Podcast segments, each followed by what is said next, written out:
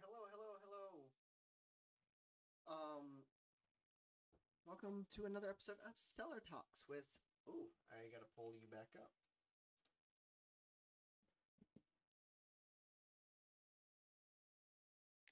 I am here with the wonderful Fedriz and Gree. Hey yo. Glorious introduction.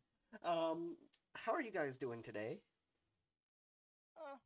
Bit sleepy because it's uh, tu- it's almost 3 a.m. here. I am incredibly sorry. I had a bunch of issues that I was trying to deal with, not only with um setting up for stream, but also trying to um Survive a car explosion. yeah. Long story short, um, I've been having car issues with my battery, and I found out that because it was so incredibly swollen, like that battery hit the gym, did never skipped arm day. It was swole, and it decided, or that if it were to be cranked, and possibly another one or two times, it would have engulfed me in battery flame. Oh god. I escaped death yet again. So, Well, luck was on your side. Yes. so. yeah, I am I'm extremely glad that I am able to not have to deal with that. Anyways, welcome on to the show. I'm so happy that you're able to make it. I hope you enjoyed your stay on the Asteria. How how how has it been? Quite nice. Uh, a bit. It's been a bit of a rough day. I need to ta- take a bit a bit of a break. So, uh, uh, right, go stay away from everybody because it, uh, it was like one of those um, very down days uh, for my mind. Just one of those days. yeah. just Ever ever listen to Limp. Bizkit? What? You ever listen to Limp Bizkit? No. They have a song called "Break Stuff," and, and the opening line is "Just one of those days, feeling like a freight train, first one through the pain, leaves with a blood stain." so, Now, the only the only music that I even uh, that uh, that I like of rock uh, is just uh, "Paint It Black" of the Rolling Stones. that's a great that, one. uh, yeah, I even have that shirt. I can play it on guitar. You want to hear it? Well, uh, yeah, yeah, why not? Uh, although I usually st- um, almost mastered it on the Guitar Hero on the arcade. At this point, because I remember The struggles of a guitar player. I'm trying to find a pick. Okay, can you guys can you hear this? Nope, the microphone cut off. Let me see. I think you have to remove the Krisp uh, of function of uh, Discord. Yep, I did.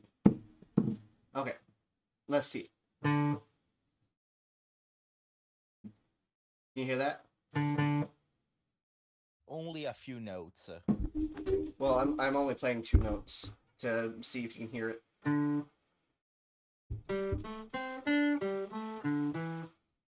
you hear it? Yeah, Like, can you hear the guitar? Yeah, I can hear it. Okay, you ready? Yeah.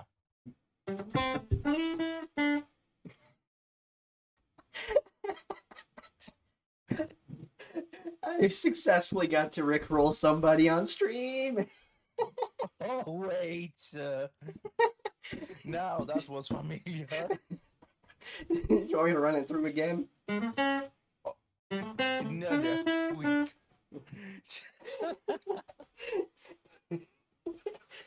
I was in a video call or a voice call with um I think it was Grim and Murasaki. Me, we were trying to figure out some stuff for Nexus and stuff like that. And I was just randomly going through like s- random things on the guitar and I I was just like, "Wait. That kind of sounds like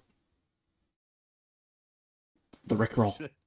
Never gonna give you up, never gonna let you down, never gonna na, na, na, na, desert you. Oh, but I finally got. I hope. I I hope that made your day a little better. yeah, kind of. So, um, before we begin, um, the topics for today is all about the written world. Um, as one of our shared interests, you are a very well writer um, with stuff that we've discussed and stuff that you've um, shared with me.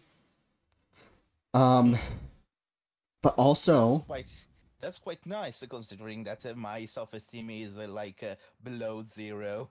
Yeah, it is really well. Like even with um those of you d- that don't know, I created or started working on a no new OC um yeah, just for fun Yeah, and uh it's the name is Renkin Soto, which is a slime alchemist and I showed feds and they were like, "Hey, you want me to make a background story for them?" and what they produced was actually really good. It's like if that was a movie or an anime, I'd watch it. that's very nice uh, to know. yeah, but that's that's one of the shared interests that we have. Um, before VTubing in high school, there was a thing. Um, originally, I got into writing with poetry back in elementary school. Like I was, um, a, I remember there was this Mother's Day thing going on at a local jewelry store, and they were involving um, different elementary schools within the district, and I won for my school. I didn't win for the whole event, but I um I won for the school. Hmm. That was my first intro into writing. Was like, oh, I can make money off of this. I won fif- I won fifty bucks, and my mom won a fl- uh, flower bouquet, which was honestly really cool. My introduction to writing was actually in middle school because, uh, like, uh, it one of the class assignments were like uh, write your story about uh, like uh, fantasy topics or even whatever topics you had in mind, and uh, I I was someone that let his um, imagination run wild, and so I have ended up like uh, making pages of pages uh, of stories, even continuation and sequels uh, between the various assignments, So or even have or even have entire agendas full of uh, concept arts uh, and uh, like uh, ideas uh, for stories.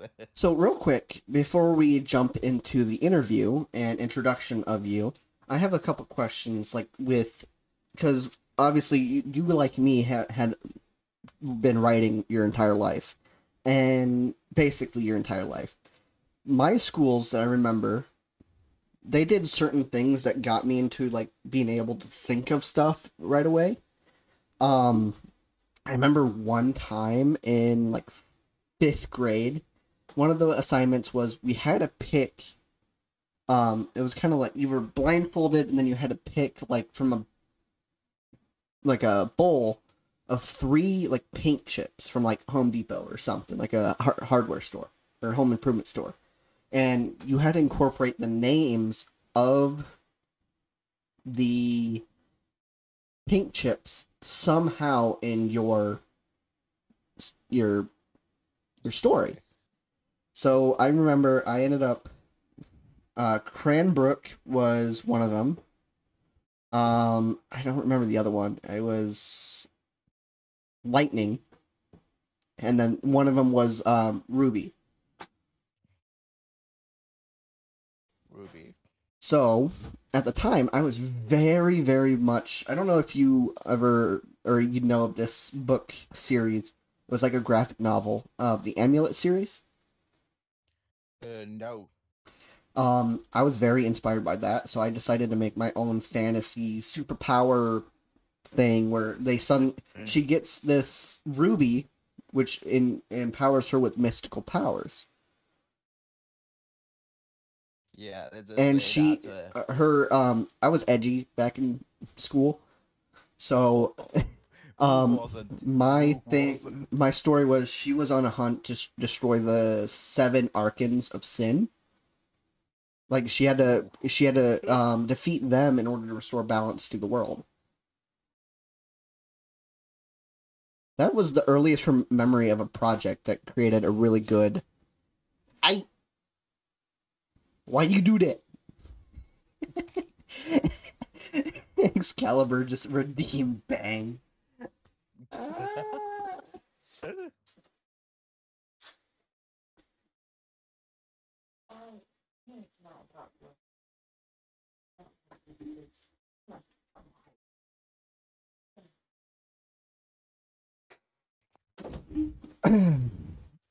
Anyways, um, yeah, that that's caught me by surprise. Um, anyways, I did um that I remember that. Like that got me very into character concepts and writing characters. So, let's hop into this little interview part. I have some questions for you. Okie dokie. Um, and um, you can you're free to elaborate as much as you wish. Uh, if a memory comes to mind, you can always talk about it. Um, we're not. I'm not going to force you at gunpoint to be like spill your stories. So, let's begin with a little introduction. Why don't you go ahead and introduce yourself to the viewers? Okay, so I am uh, Fedriz Marini. I am a V writer because I am uh, basically a, per, a writer who uses uh, a VTuber avatar to uh, to represent themselves. Even though that's the shocker, the avatar is very close to what I look like, just maybe a bit more prettier than the original, than the real thing.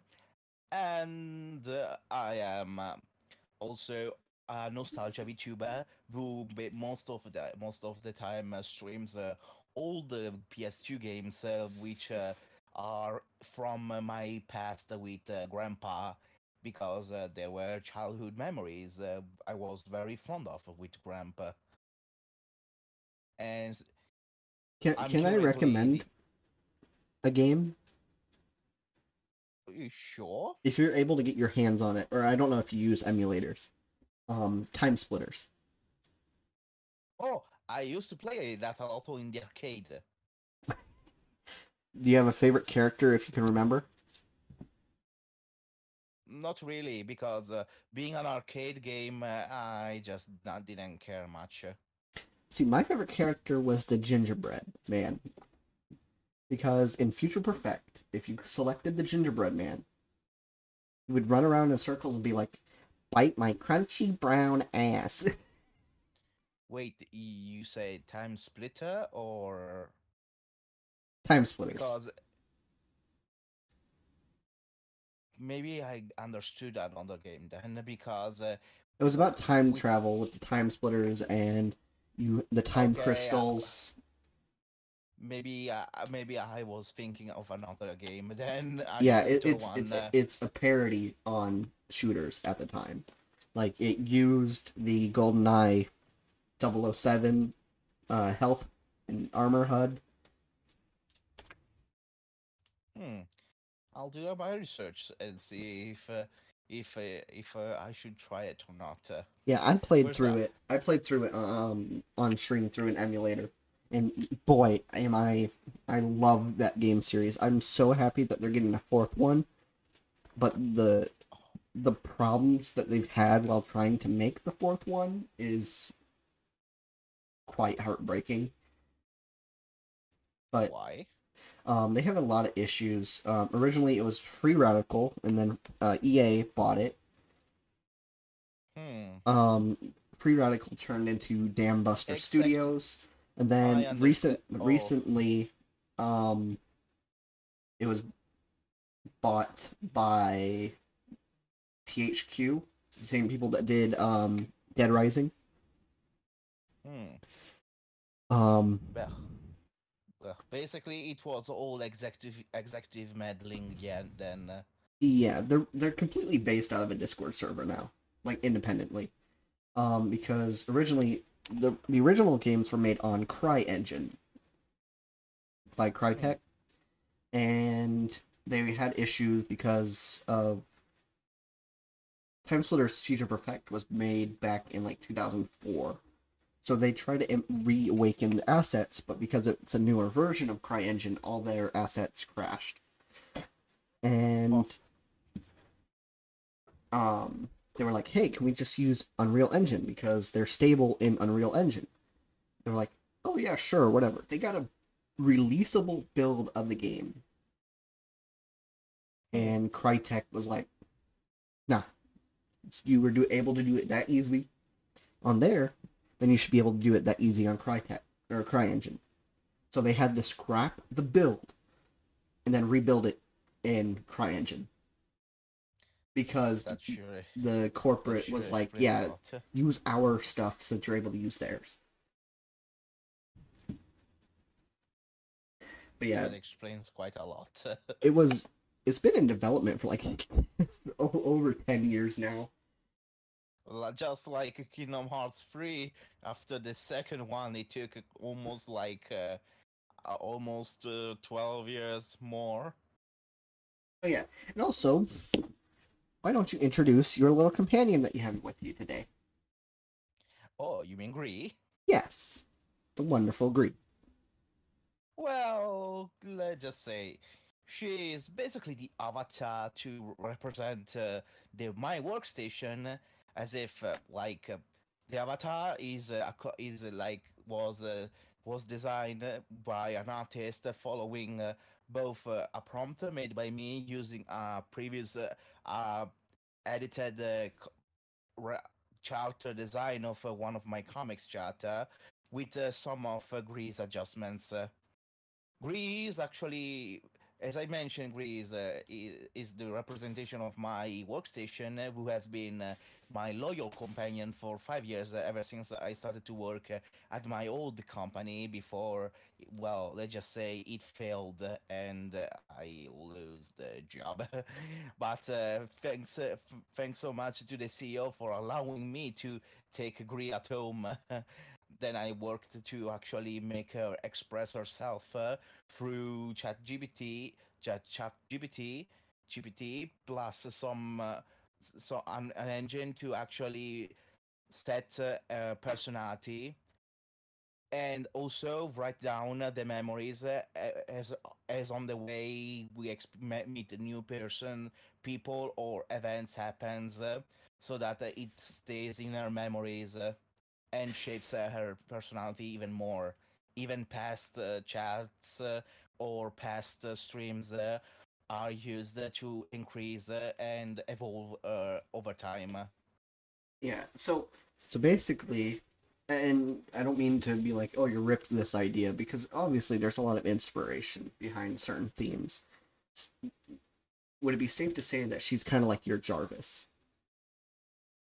Jarvis, uh, hmm, I mean, uh, she is no butler. She is no butler. She wouldn't uh, obey because, uh, well, she's more like a free spirit. Uh, I mean, she just uh, she's already doing a lot of work just by being the workstation uh, with all the workload of my programs and everything. Uh, Although, and uh, due to this, I had to agree to accept uh, her self uh, self um um what's the word i forgot the word uh, Uh, sentience. um no self um pro- imposed no self imposed um like uh sh- ah yeah the fact that i had to accept that uh, she's self proclaimed as uh, my partner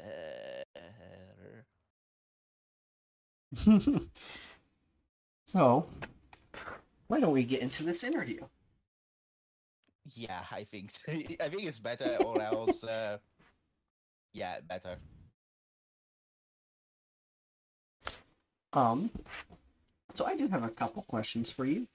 How long have you been a VTuber or streamer? It doesn't um if you wish Ever to count january if you wish to count other previous projects as well. Well, I st- I started this January after I have to quit the job.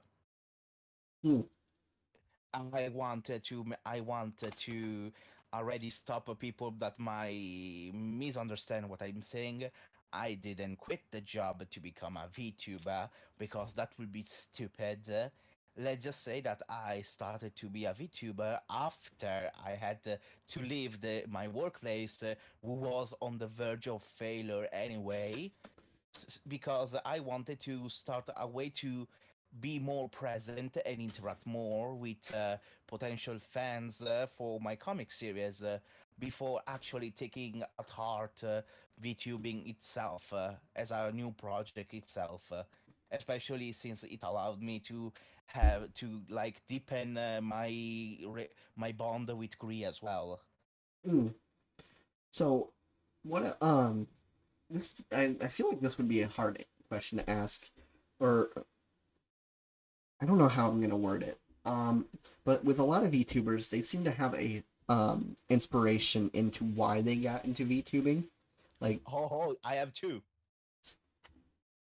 I have Takanashi Kiara, who was uh, who I got a bit of I related a lot uh, because uh, she as well started struggling, uh, but uh, on the other side, and uh, of of course she is very cheerful. She's like someone that every time you see her videos, you just your mood just uh, cheers up after especially a bad day. And she also made uh, my favorite song that was Sparks, uh, which is uh, very nice to. Very, which is uh, very nice, very good. I have it as my ringtone, and sometimes I just uh, listen to it from my phone and started to to singing it uh, by screaming it. someone Yeah, someone calls you up and you don't answer, and then you call them back. Yeah, sorry, I was jamming out to my ringtone. kind of.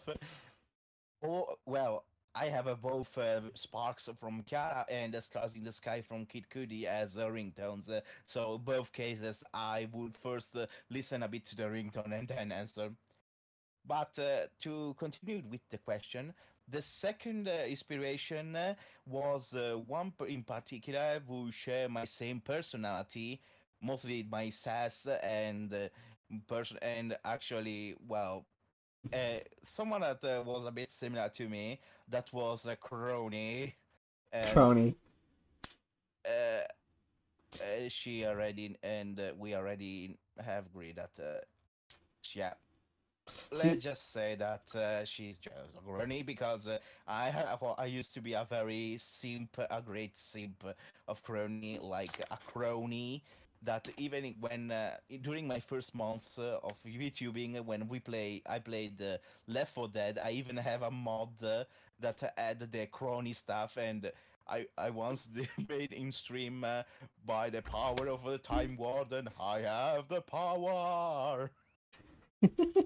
Yeah, see, um, Yeah, I was so. Kronii is a big inspiration for me as well. I also like her laid back, but also she can be very, very funny when it needs to be.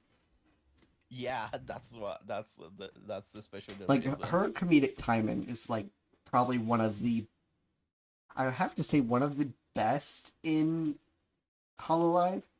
See, a lot of people think that my inspiration came from Sana, which honestly, until this whole, until I started getting told, "Hey, you kind of have a Sana vibe," I'm like, uh, I don't- Sana- I don't know who Sana is. Actually, actually, even Sana a little, but uh, the moment I was about to become uh, a Sanalite, uh, she graduated. yeah. See, I Like the time, the timing was awful. yeah, I don't I don't know who Sana is. D- didn't when I started VTubing. Um I just say, I just say that uh, about Sana, uh, she was uh, the inspiration why I'm trying to learn the Aussie accent. Uh, she and Fuser from Apex Legends. see, I would think that it would be Baelz. Baelz Baelz Bae. but uh, also Baelz was Australian. Uh, Mm-hmm. Both her and Sana were from Au- Aussies. Yeah, see, I I like I like Faye. She's funny. Yeah, I can. I do. I, I do still remember. as well. I still remember the the um stream where she was playing what was it Bayonetta, and she was trying to find the stairs,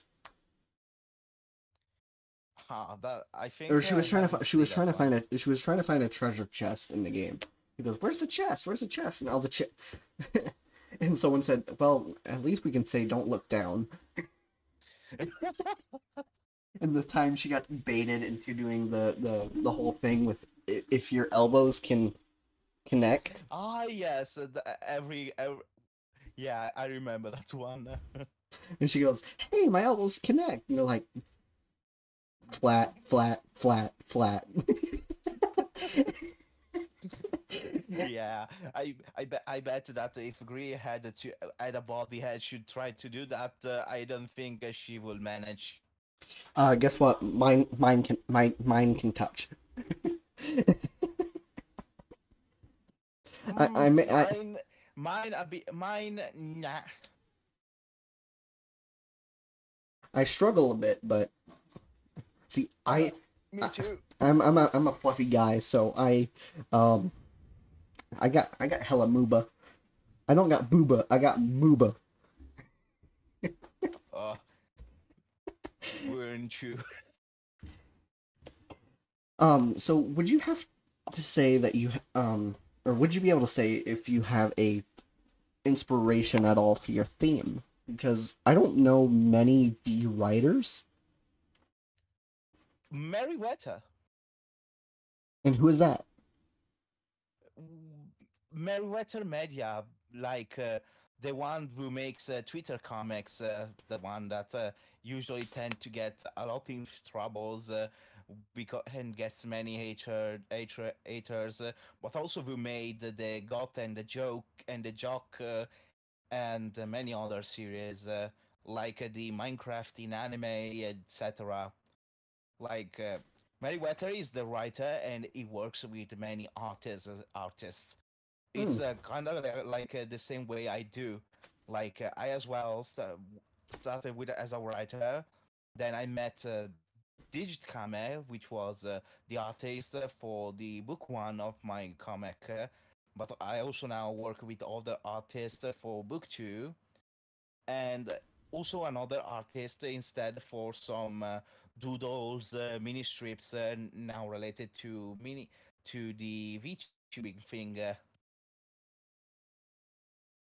Uh. Yeah. So the fact uh, to actually adopt the name uh, V writer was because uh, Merryweather considered themselves uh, as a V writer, and so I and so uh, I I went to think uh, if uh, it exists the concept of V writer, why not uh, be one? Uh, Yeah. Than just being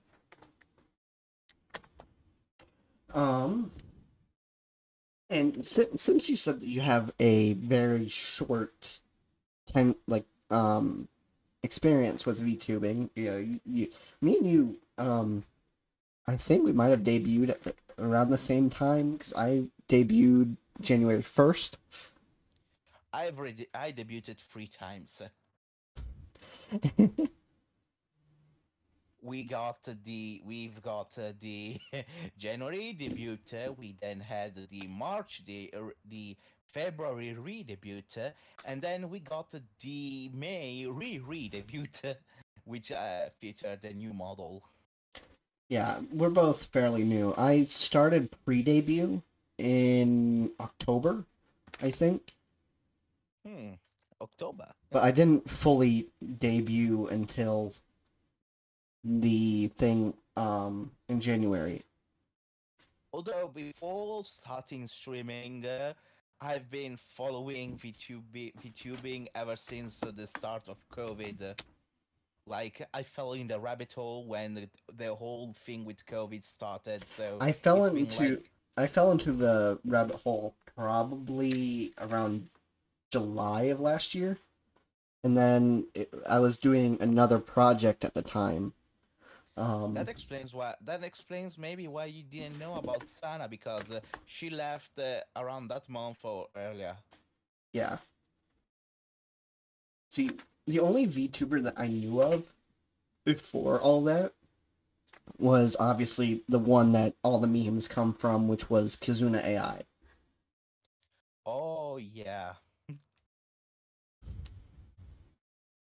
That that's probably the, my entry into VTubing was July into the rabbit hole, and then there came a point where I was like, you know what? Why don't I give this a try? And honestly, I've loved it ever since, especially after um, making Nexus because I've had um, with previous groups, I've had um, very toxic groups where um, I wasn't experiencing a lot of growth. I wasn't experiencing um, stuff like that, and they would constantly belittle me as like, "Oh, well, then why should we have you around if you're going to stay that small?" Oh, yeah. Which is a whole nother reason why Murasaki and I wanted to make Nexus because, well, we want people to have a safe haven where we, they don't care about the numbers. Yeah, yeah. I, am. I- I like. Uh, I have already experience of people that uh, became big and they just forgot about the friends that they started with. Uh, like I do remember, I was ditched because uh, three followers told uh, this former friend of mine that uh, somehow just for free drama tweet I was a drama tuber because the signs were there. Yeah, sometimes the the pseudo big ones are so easy to ditch uh, the the small ones that were there from the beginning. Yeah, and that's also like, which they Because didn't. they- Apparently, outing a scammer is drama, but I'm not gonna bring that yeah, here. that's that's stupid. That was stupid, and uh, they even said that uh, it was like uh, false allegations. Uh, what the were the proofs and the witnesses as well? yeah. Long story short, for those that don't know, my this is the only time I'm going to talk about it because I don't want to bring it into my streaming space, um, that much. But um, I was scammed out of that um model that I paid for, the one that I was originally going to re- debut with, um, after finding out that the artist used stolen Artworks. artwork and models. They were rit- literally trying to use adopt me models as advertisement. So they're advertising one style, and then when I asked them about it, they're like, "Yeah, no, that style goes for like thousands of dollars." I'm like, "Uh, uh No artist, VTuber artist, will ever charge that much unless they're like a heavily renowned artist that work with mostly big uh, VTubers." Like, Yeah. like I would honestly say I could, I wouldn't be surprised if like Hololive artists or like the people that did like uh Shy Lilies they pay a lot. I wouldn't be surprised. Yeah. Um, but like for little unknowns, I don't think that they would ever charge that much. Mm-mm. And if they do, do they they're highly overcompensating what their value is. Yeah, that's Like, why if- if- whenever I need If you're gonna offer a whenever I- discount, like if you're gonna offer a discount, that shouldn't discount the quality of the product. exactly. Like I've worked in retail literally my entire work life. If you're going to like if they mark like clearance an item, it's not because it's defaulty or lower quality. It's because they're trying to get rid of it so that they can put something else in their place. Yeah. But not only did you basically jack me with the quality of it, because the neck literally disembodied with the rigging.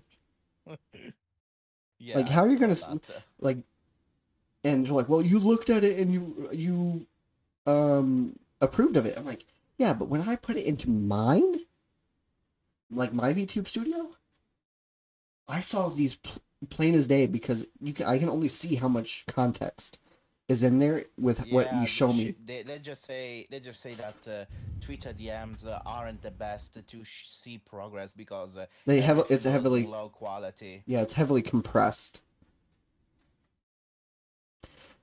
anyway i'm gonna get off that topic 'cause like i said i don't want to bring Yeah. Drama into my The better. streams. Um, but yeah, it yeah, it it was quite a ride, but I do want to appreciate someone because um amidst all the chaos that was going on, um someone reached out to me and was like, "Hey, you want a free model?" I was like, "Is this a scam?" They're like, "No, no, no, no, no, no, no. I just want to uh, add to my portfolio and I saw that you got scammed and I wanted to see if I can help you at all." Their um, Twitter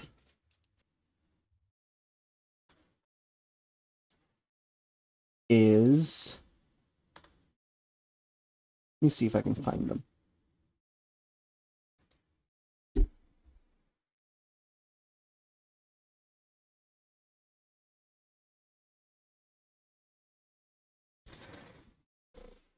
Okay, their Twitter is it's underscore under under three underscores Mick. M I K. M I K. Hmm. And the quality of what they're giving me, like, um, you're gonna go away for a second, Feds. I apologize.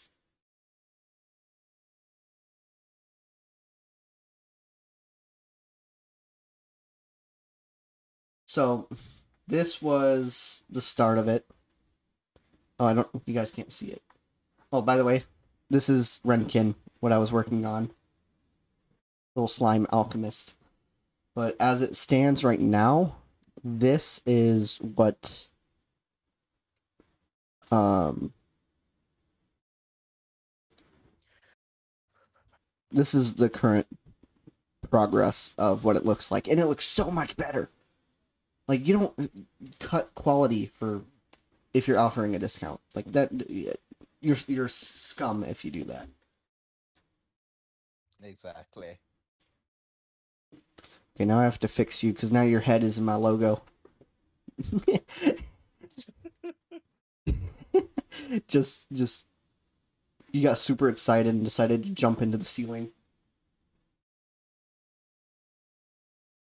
but yeah um speaking of positive stuff um do you have any memorable moments like memories that you can think of from when you started vtubing Memorable moments. uh, Well, was my first raid, the first raid I received, uh, and it was uh, thanks to Mira Catania, which uh, was which was uh, one of the first people I befriended before Fei Fei and Panacotta, and uh, like she did a raid.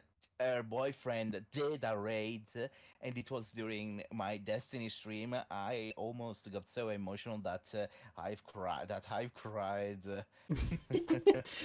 because uh, because uh, all the because the, my my lack self worth then kicked in, and I started to actually say to open up to the fact that uh, I felt very a loser because uh, of the whole thing surrounding losing the job and everything.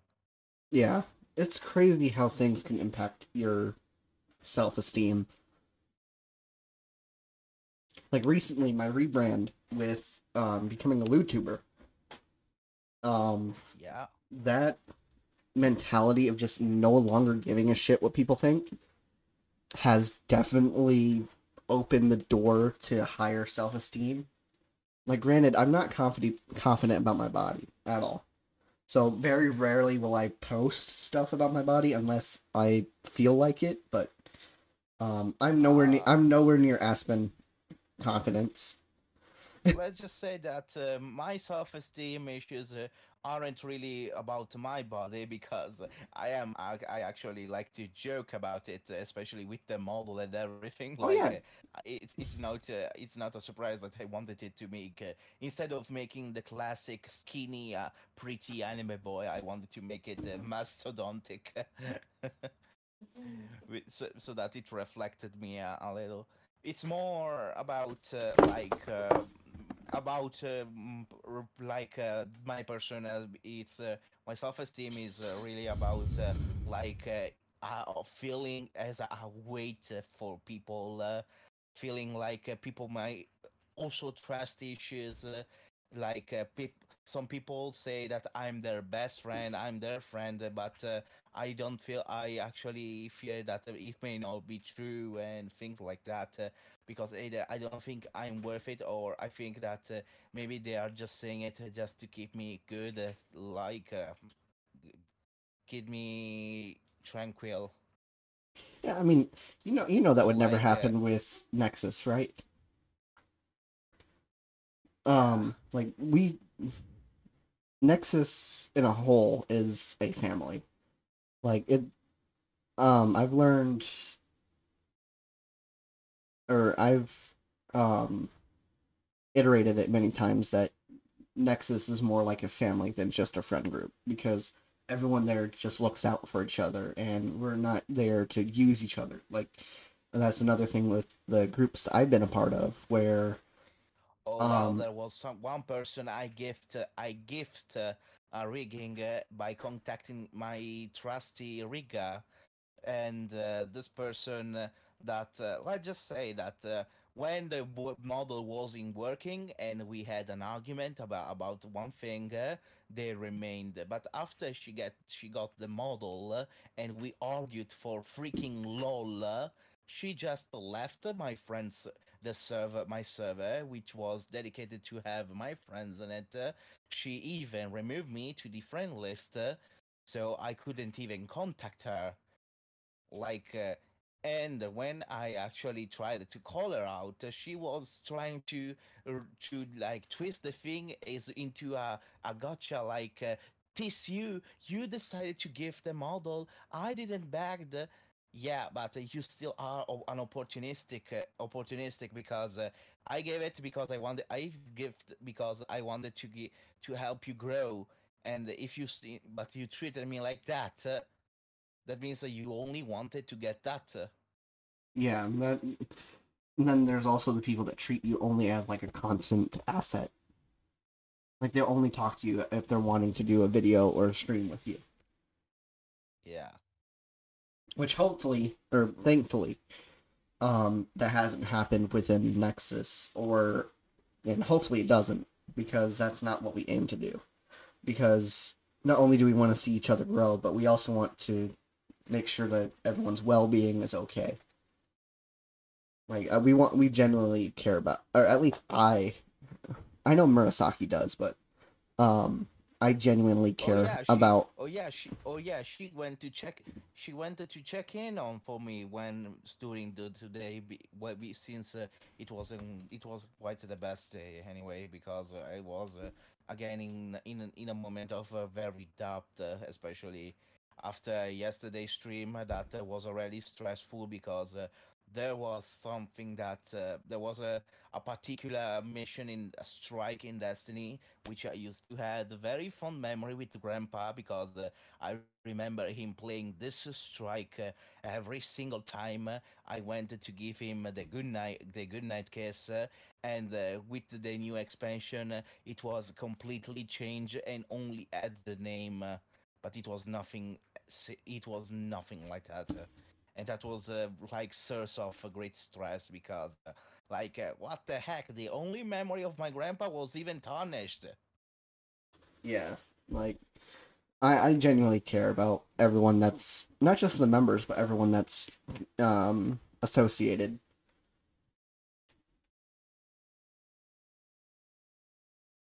Because it's yeah, it's not really um it, never makes you feel good when you come out and find oh this group of people have just been using me.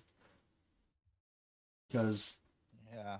as someone who's experienced that many times because i've been doing some sort of content creations for like six years. There's a reason why I have a trust issues. like i think it was you or emilio was like huh is this fake did that doubt ever come into your mind With that fake what? uh, I don't remember. With Nexus. because when we originally um emilio when they found our application um the first wave of Ah. applications that we had um Yeah, I was the second one. Uh, um they honestly they when i was interviewing them on seller talks they were like yeah this kind of wait, is this fake? and they thought that Nexus Well, was a fake at- group, like like the toxic groups, but no. I I hope At least, at, le- at least he went for the point. He went straight to the point. Which I hope that everyone that had that doubt realizes that yeah, we're not a fake group that's only in it to benefit off of others. Like, um, we're um working on a website, and one of the ideas was, hey, why don't we put um because we know that Alpaca Sir, we know that Nubia, we know that um quite a few members actually hold commissions. So we're like, why don't we just have a spot on the website where we can host their commissions where they can get more exposure? Like we won't take any um like uh royalty or um payment from them because it's not our work. We didn't earn it. That actually sounds like a good idea. so that way they can be like, huh. they they can get some more exposure for their work because Alpaca and Nubia they do great work I saw. Yeah, I agree. and they did. Um, Alpaca Sir did most at this point of the the thirsty gang emotes. I think the only person they didn't do, I think, um, Aspen did um, Grims. I think the only person that doesn't have a thirsty gang emote might be Emilio and Chair. Hmm. There's Emilio Chair. Why am I blanking on it? Anyway. Um and in your tenure of being a VTuber, do you have a favorite um project that you've worked on? You said 10 years? No, your tenure. Like your time. Ah, okay. My time being on YouTube, can I, I forget I forgot that English isn't your first language. I'm sorry. I, I spoke a uh, big English word. Hmm. Fancy So, can English we- word. Can you repeat the question? Um, do you have any projects during your VTubing time that you're very fond of? A pro, a VTubing project. Hmm. There was the brief, uh, brief time uh, I did the Casa Marini. That was like uh, a sitcom where my friend, my IRL friends, uh, and I, plus uh, my number one fan, uh, which uh, ascended to the role a- as part of the friend group. Uh, would uh, like comment do a commentary of uh, what our characters in The Sims uh, were doing uh, let's just say that after four episodes i we canceled because it was getting a bit boring. But uh, but but was but i even did the, the opening song the opening and everything because and it was uh, still a bit funny. Another project i did was the gardenverse oc tournament that uh, featured uh, my all my ocs fighting each other on soul calibur. With also the tournament chart and everything that and uh, that was as well a blast uh, and i may be planning to redo it uh, with uh, the final cast version Why don't you do it with Nexus members? although i actually originally planned to make a vtuber a vtuber tournament uh, which like featured my v friends uh, maybe I also now and now that uh, you put it because the idea was before joining nexus uh, maybe even adding nexus members into the mix uh, No, just uh, j- uh, have one where it's just Nexus members. Hmm, Jax Nexus member, but uh, there will be very few. There will be very few. A good tournament is when you have uh, 32 participants. But we are, we're halfway there. We're at sixteen or eighteen. Yeah, halfway through. But still, it doesn't. It shouldn't matter about size, as long as you're able to be, see it and you're like, oh wait, I wasn't expecting that.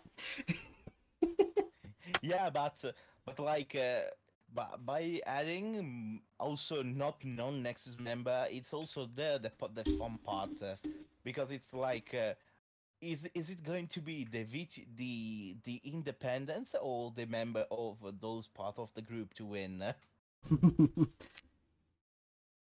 All right. Um. So with that, that's gonna wrap up the interview part. I hope I was a good interviewer and uh, asked some good questions. Um, we're gonna move over to, um, we're gonna move over to this.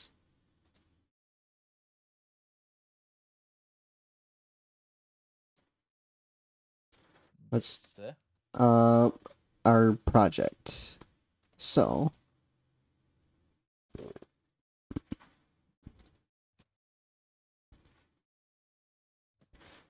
this is our project.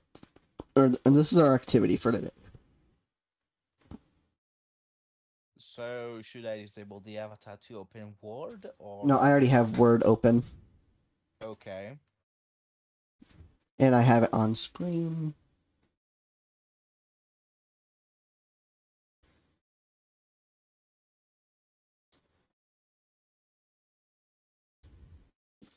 Okay. So how how does this activity work? So me and you, as um, explained before, we have a common interest in writing. Uh, we like Yeah. to write, and one of the things that um, we can do together is try to write an interesting prompt.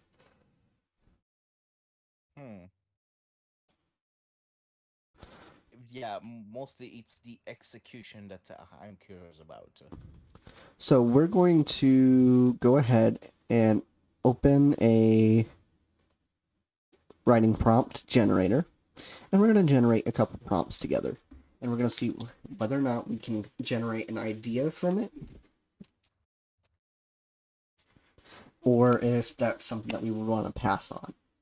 And then we're going to go ahead and attempt to write a little kind of prologue into what this book or s- potential series or like um, metaphorical series would um, be about.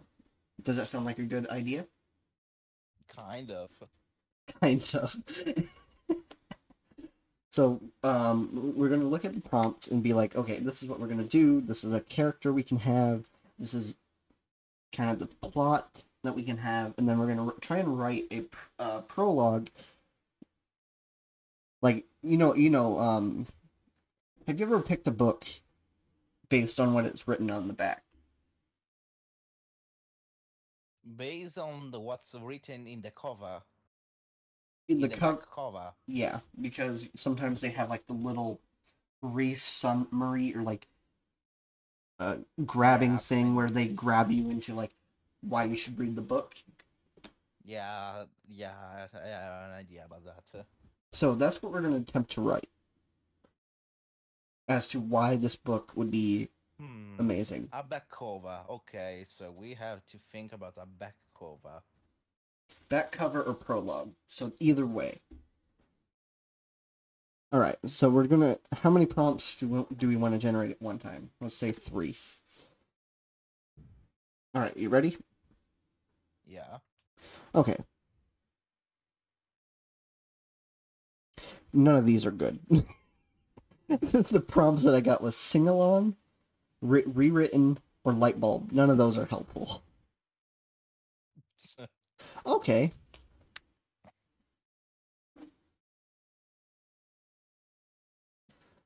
There's one of unrequited love. World, uh, which the the they have a brief dis- definition. Someone you love does not love you back. The second prompt. Unrequited love. Oh, that's very relatable.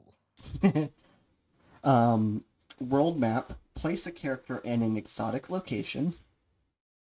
Silly sports. Characters taking a sport much too seriously. See, the only thing that I would have any knowledge about writing would be probably baseball. So let me let me get this straight because maybe by talking I can I may miss some things. But uh, so we have to talk about unrequited love on an island and silly sports, No, th- these are or like. So or which which I'm I'm gonna only generate one at a time. Fairy tales. Uh, that's too generic. Cozy night. What's happening outside while you're cozy and warm? Ooh, we can we can make a like twist that. We can make it like kind of horror, where the main a characters horror about The character is in their home. night. uh, their character is in their home, and they're completely oblivious about the craziness that is going on outside.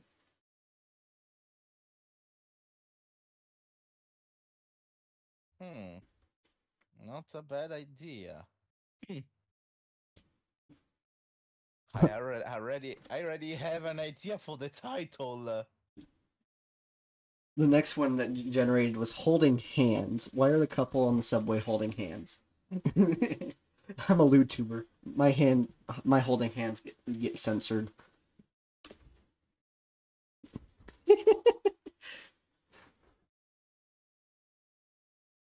Last Dragon?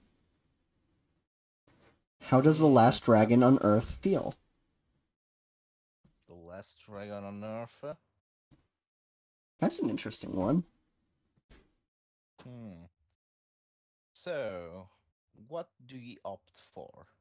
The meal. Find yourself in a unique eating situation while having a meal. My mind can take that in a completely different direction.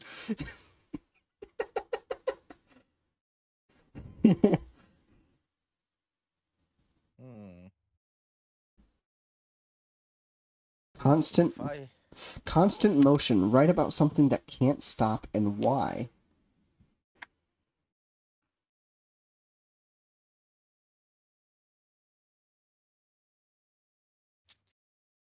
uh, dang it, I for, I, I forgot the title for the cozy night horror.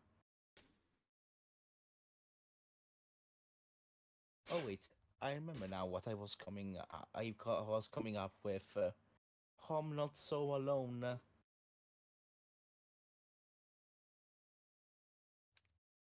So, any particular choice for the prompter? Yo. Um.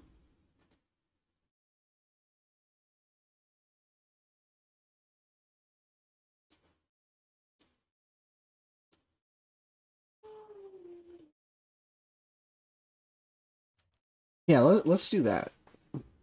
So, I'm gonna go over here, uh, switch to title text, go into middle. So, we're gonna call. What, what was your title idea? For the cozy night horror. Or Yeah, we're doing the co- when- we're doing the cozy night horror. the cozy night horror title it's a bit of a parody since uh, sometimes uh, when it's about doing horror versions of something uh, there's a bit of a parody. Like uh, for for a horror cozy night uh, why not uh, home not so alone? You get it.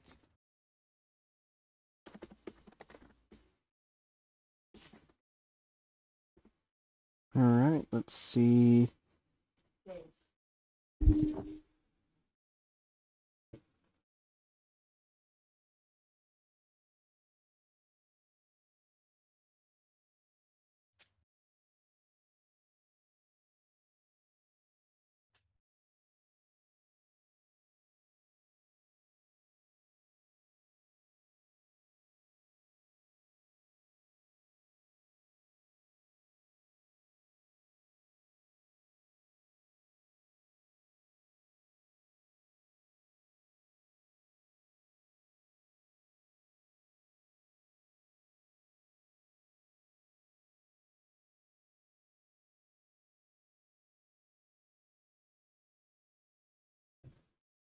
Okay.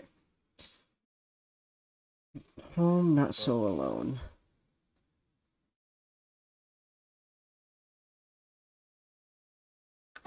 By Eisen, Inga, and Ed is. Is it Marini? Yes, sir.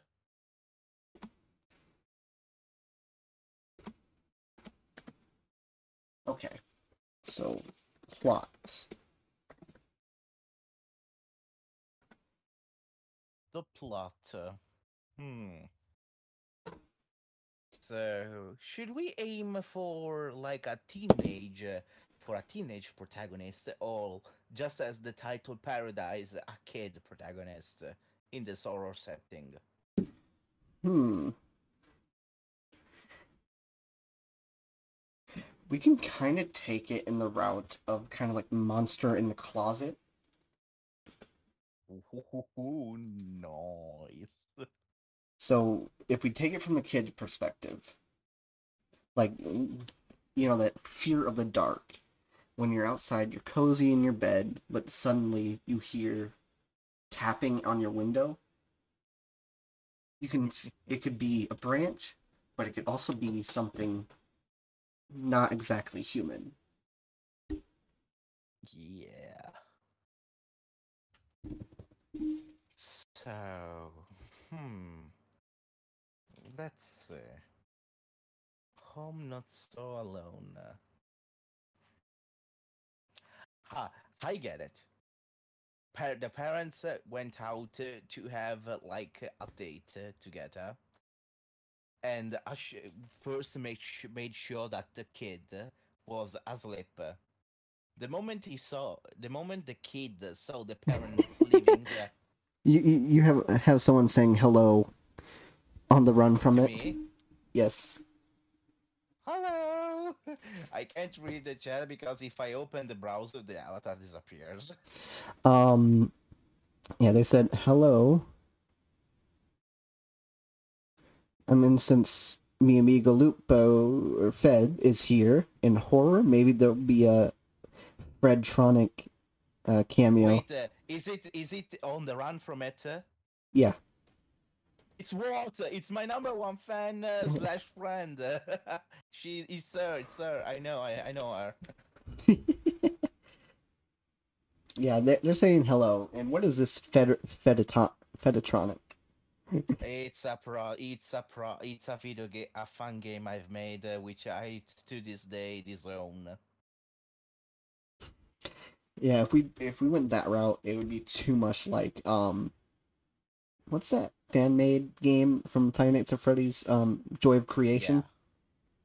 The Final Fantasy Freddy's. uh, It was a a fun game. Uh, I, I did the models uh, of the location and the robots, uh, and it was about like uh, instead of uh, focusing on the paranormal, it was like more sci-fi with more about rogue AIs rather than uh, the than uh, in in possession. Okay, so do we like the idea of doing like the monster in the closet, but the whole world after dark is the closet? Yeah. Actually. a Monst- twist, a twi- doing something like uh, Goosebumps, uh, like that. There's the twist uh, that changes completely the, the perspective. See, I never wrote or read Goosebumps. Um, I've watched some of the the episodes, and Yeah, I I only I've learned about Goosebumps from this series. Then I learn about the books. the only horror series book that I can remember reading was probably there was there was two series. One called the american chillers and then the night chillers. Hmm.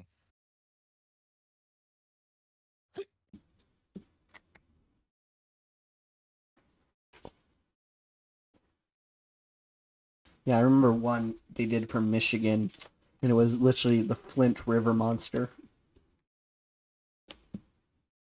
about uh, Goosebumps, I think uh, one of my favorite was uh, Terror of Shock Street, uh, where basically the kids there were a boy and his sister that uh, had to survive these uh, amusement amusement park uh, with animatronic monsters. Only that the twist was that the kids themselves were anima- were robots from the beginning. Oh, now I get it. Oh, we can play this into the whole. The entire world is the closet. The fact Yeah. that the- world, i- the world is uh, the closet, uh, might be the twist at the end. Like uh, for the entirety of the story, the kids believe that the monster came out of the closet. But only only at the only at the end of the story before the parents return home he may figure out that uh, it was he was in the closet the whole time uh, because like be- because like uh, he goes out uh, he goes out uh, from the house uh, and sees that instead of the sky there's a wall and uh, the entire the entire the entire cul-de-sac is actually inside a closet uh. sounds silly, but uh, it's it's it could it can sell the, the the twist in a way yeah, because it's it's like Narnia in, in it's like a twist like uh, uh, Narnia with a twist.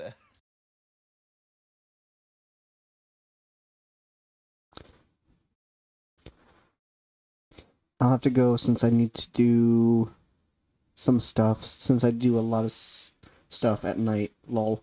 But have fun. I actually did art for a canceled reboot of the series. Funny enough. Suppose my own project is kind of a successor, stu- uh, so stuffed as well. That's interesting to know. Well, have a good night, and I hope you manage to do well on your projects that you do.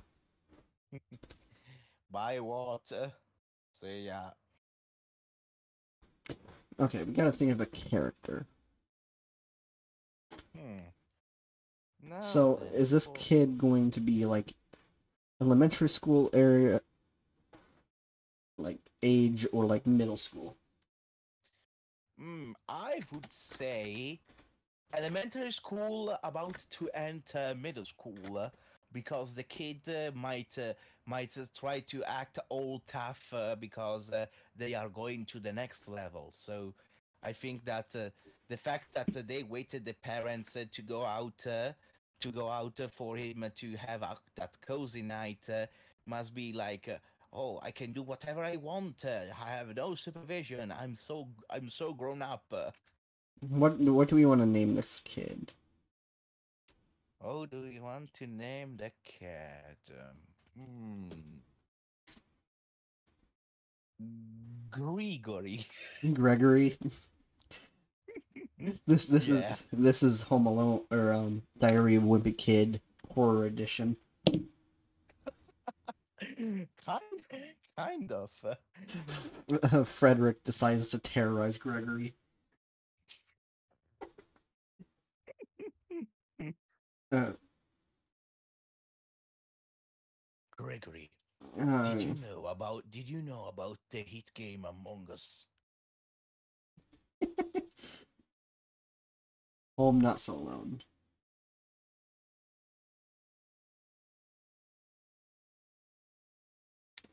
How about instead of Home Not So Alone, what if we just called it Not So Alone? Not so alone, uh, hmm, but it would lose a bit of uh, of the parody title. Well, still, we can still implement some of the references. If you say so, why not? Uh, yeah.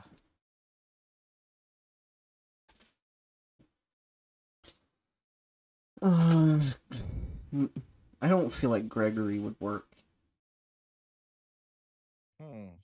What about Jeremy? Why not Frederick? Frederick?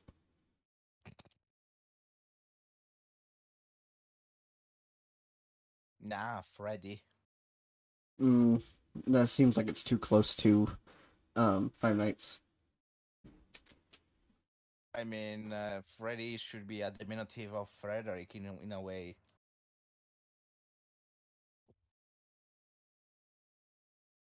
Besides, uh, isn't there already Freddy Krueger as well? I know. Um.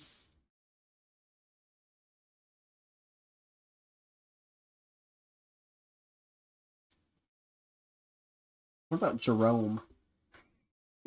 Jerome, it makes me think of an old guy.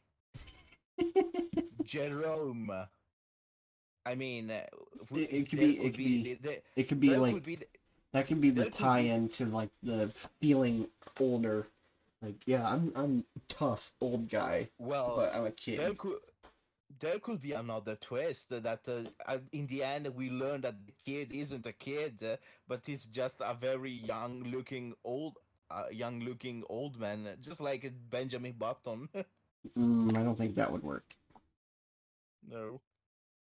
because that seems like it would be too much of a play on like PTSD potentially. Oh, pl- wait, play on PT- PTSD? What? Um, do you know what PTSD is? Post traumatic stress disorder. Yeah, it seems like if we did that with an older person, it would be a play on um that. Hmm. Kind of. So let's see, Jeremy. Well, do we want it to be a male character or female? Hmm.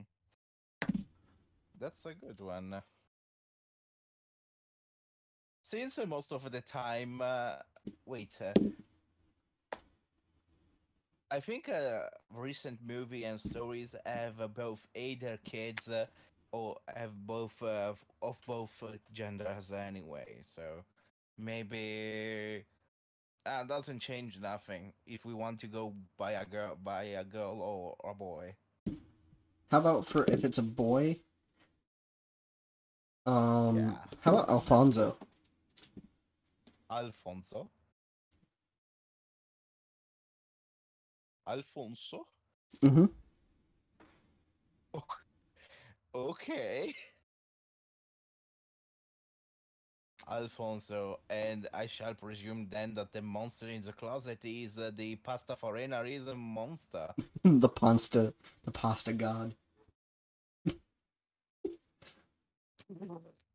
comes out of the closet singing, singing, uh, saying "Mom, spaghetti."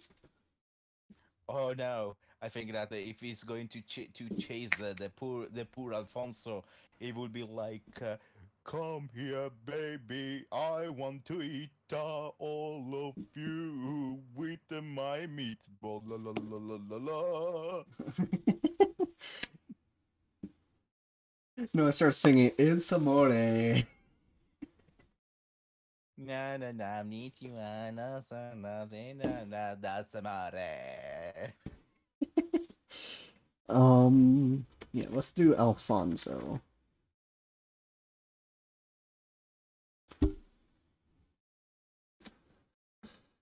All right. Setting small Cul-de-sac. town house on a cul de sac.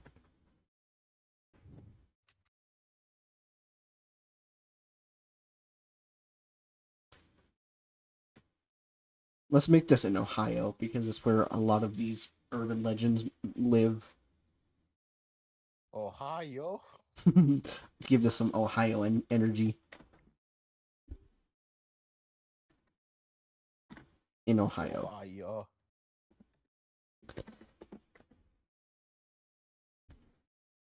All right, let's see. All right. Do you really know what happens outside your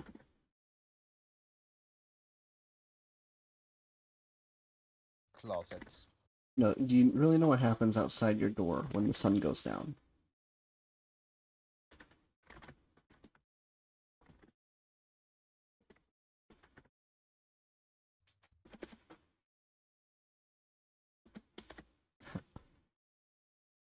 how does a child know? Them, each outside world becomes a scary place as soon as the light goes out.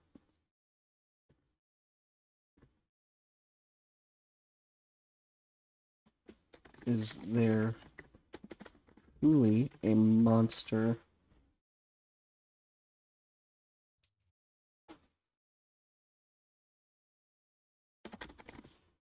I'm typing I'm typing something. I'm going to read it out. Hmm. Closet or under bed is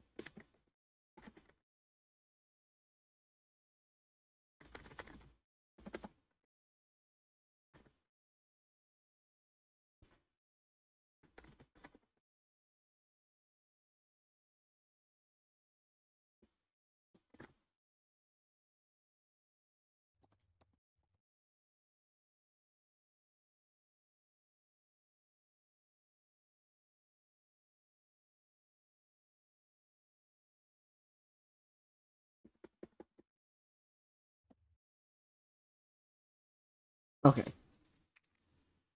This is this is what I typed up so far. Do you really know what happens outside your door when the sun goes down? Does a child know? To them, the outside world becomes a scary place as soon as the lights go out. Is there truly a monster in the closet or under the bed? Or is the world itself the closet full of these fear inducing creatures? Will Alfonso have the courage to face these fears, or will tomorrow's sun never rise again? Hmm.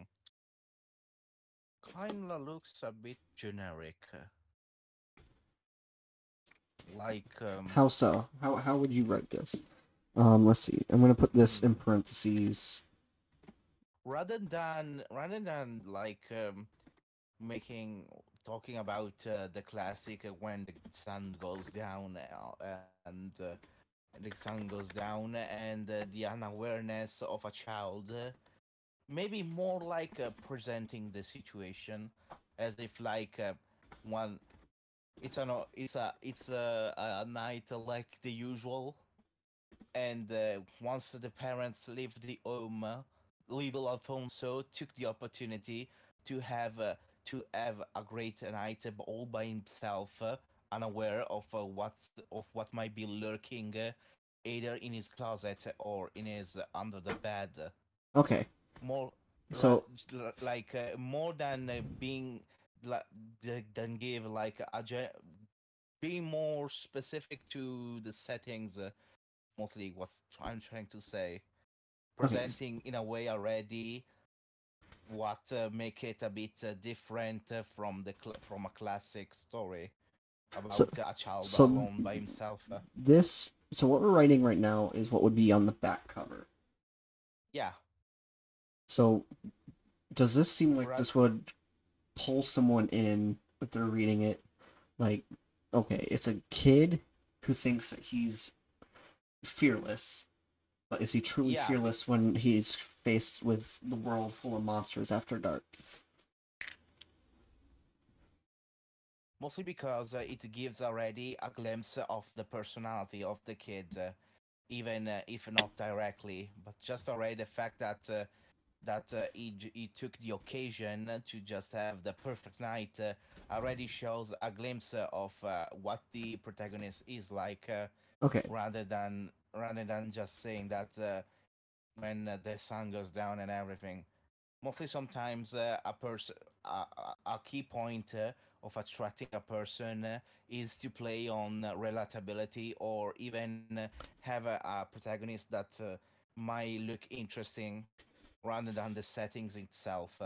So let's see um how my um speed writing or speed typing is. Um if you want to tell me how you would write it. how I will write it.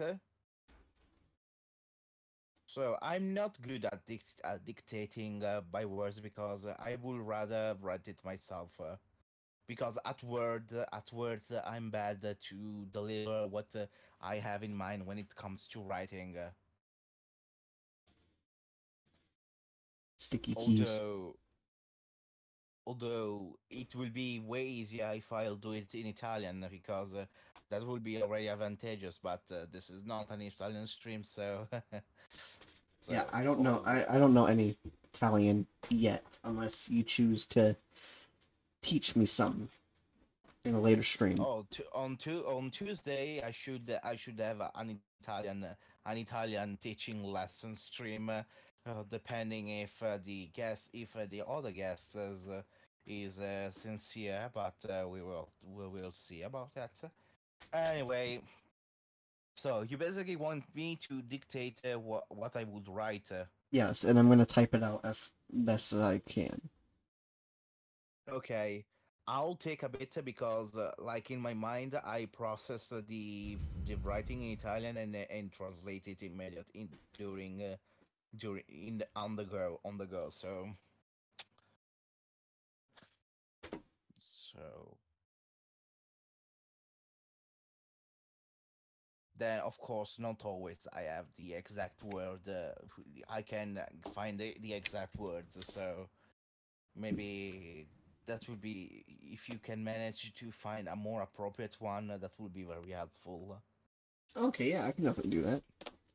because on the go because on the go it's uh, a bit more difficult to run it than uh, had write it down and then having time to revise it so so let's start uh, hmm. Hmm.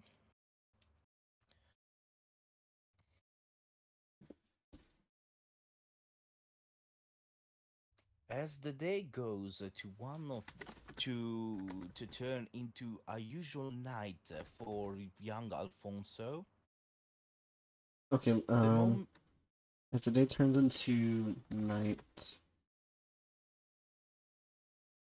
fades. uh,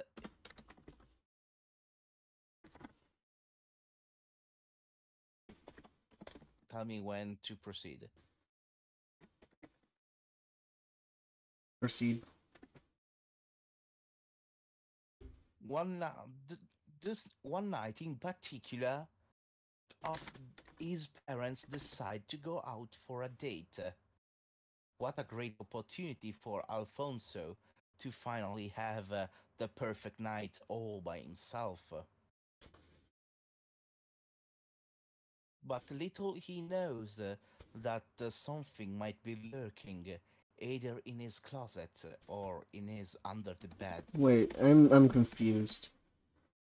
As as the day turns into a typical night for young Alfonso, one in s-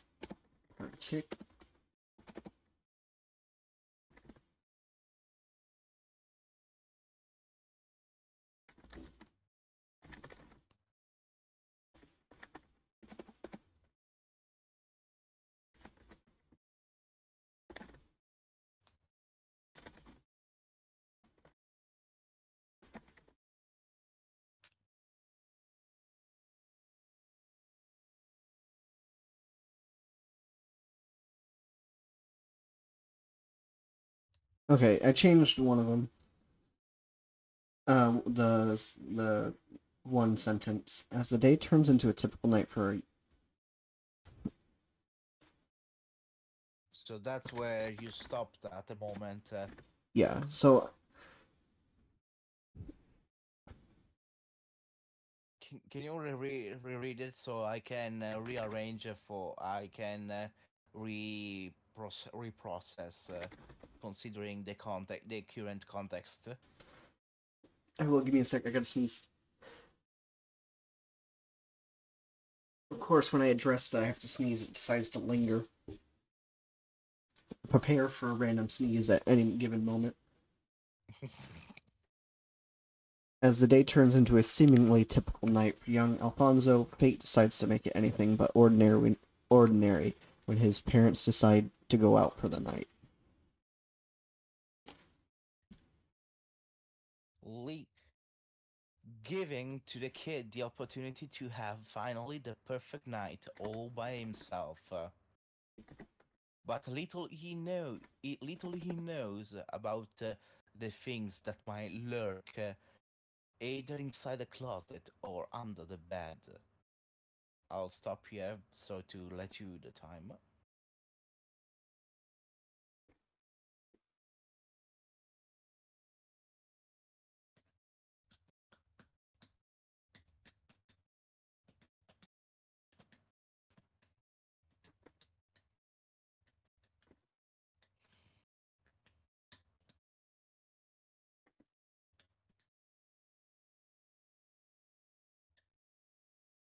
Okay. Finally, Alfonso has a chance for the perfect night for himself, but little is he aware that he might of what might lurk in the closet or under the bed. Under the bed. Wait a sec. uh, As he as he would as he as he would as he wouldn't care any less as long as he as it doesn't buffer is a well deserved uh, cause relaxing night uh, all acting all grown up uh, although this might bite him back in the back uh, uh, Mm, I don't know how to a interpret better that. choice of word, I think. Mm. Let me retry. But a kid, ah, okay. But a kid like Alfonso wouldn't care any less. what's important is just to have lots of fun, even though that will come with a price.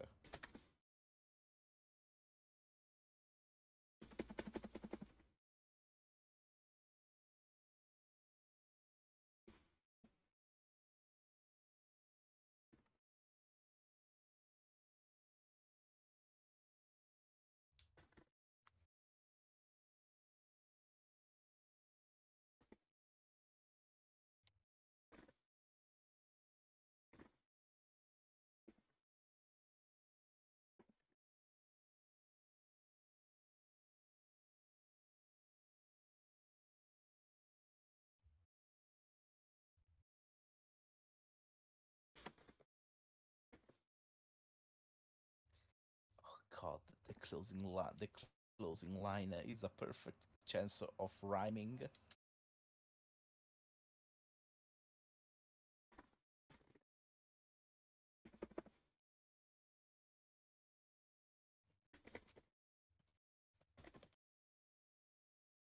Can I proceed? Uh, give me one second. Okie dokie.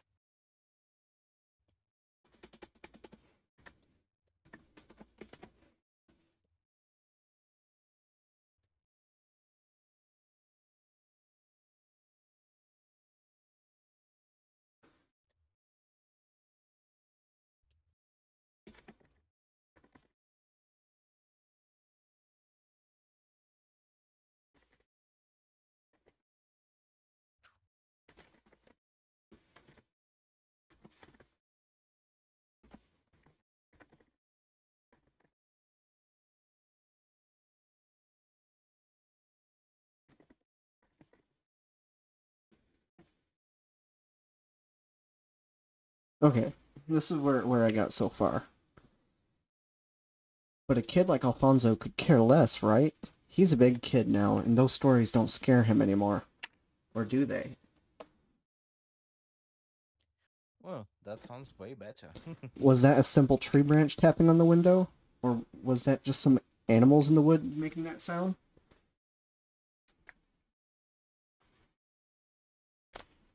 Yeah, we could add, add this part, uh, and I have a, a, a nice closing line, which is, uh, will it, will he truly enjoy his, cozy night, uh, or will his parents uh, came back uh, to a bloody surprise, a bloody sight, because it almost rhymes.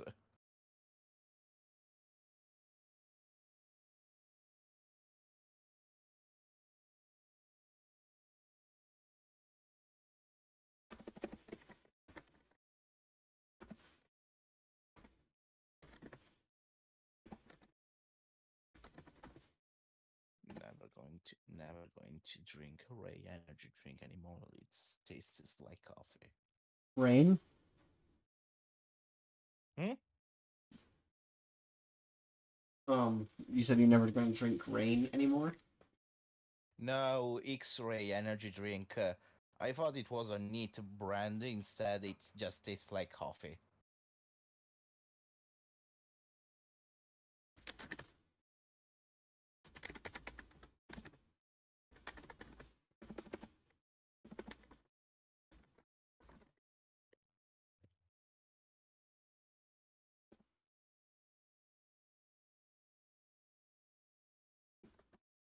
Okay, how about this?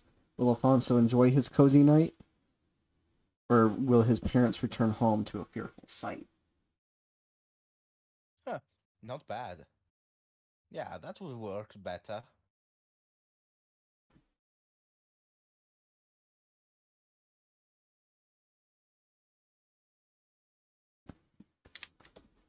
Hmm.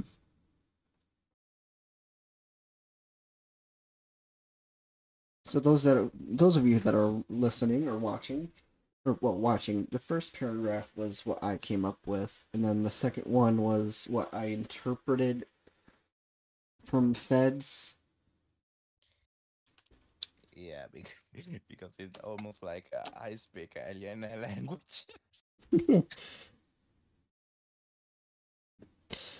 So, this is a full Feds attempt. As the day turns into a seemingly typical night for young Alfonso, fate decides to make it anything but ordinary when his parents decide to go out for the night. Finally, Alfonso has a chance for the perfect night for himself, but little is he aware of what might lurk in the closet or under the bed. But a kid like Alfonso could care less, right? He's a big kid now, and those st- stories don't scare him anymore. Or do they? Was that a simple tree branch tapping on the window? Or, or some animals in the woods making that sound? Will Alfonso enjoy his cozy night? Or will his parents return home to a fearful sight?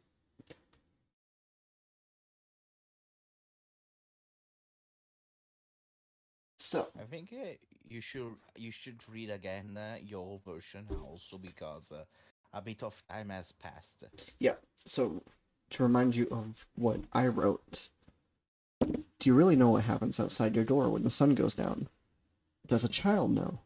To them, the outside world becomes a scary place as soon as the lights go out. Is it truly a monster in the closet or under the bed, or is the world the closet full of these fear-inducing creatures? Will Alfonso have the courage to face these fears, or will tomorrow's sun never rise again?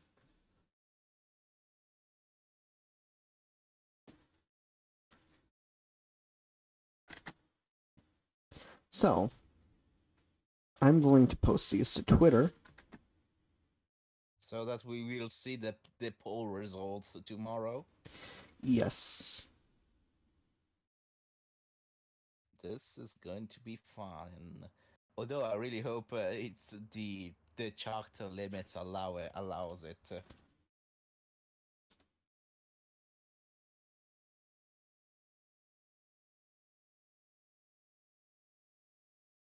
Can I add? I can't add an image. That's also a valid uh, solution.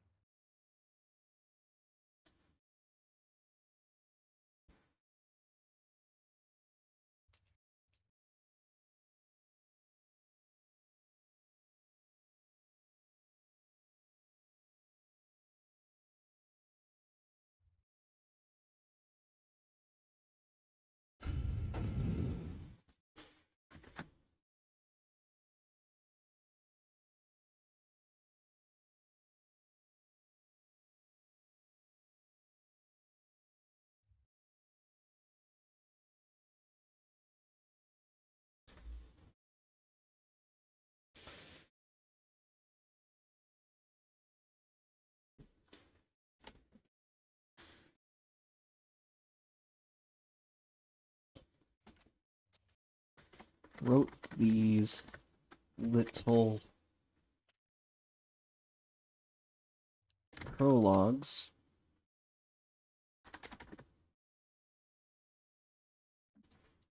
as a challenge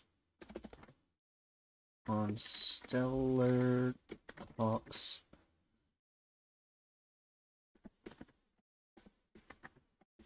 With Fedriz.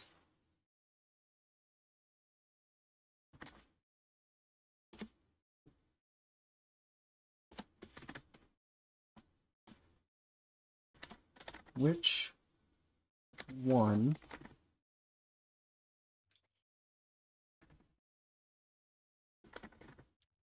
the story is called Not So Alone.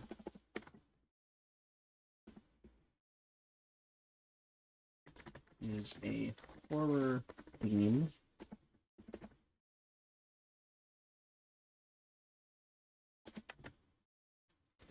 Which one, or I should say, whose prologue makes you want to read it? like I said, Burnham sneeze.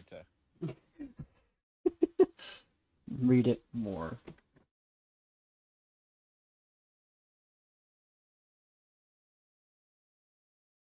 And then I'm going to go here.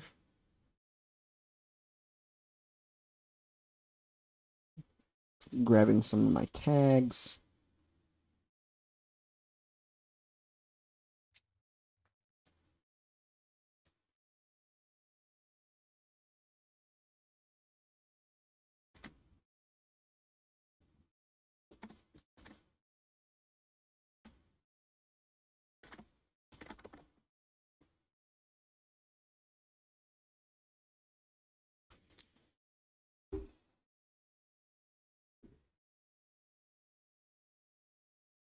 And I'm going to add a tweet to this.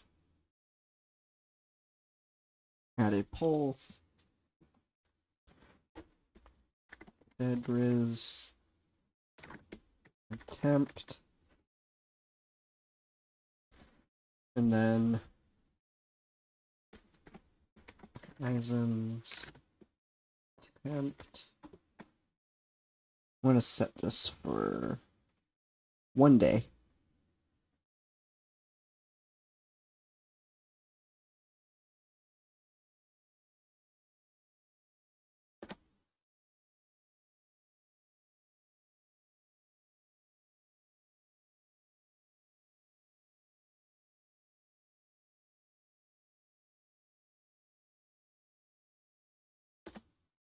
Why isn't it not letting me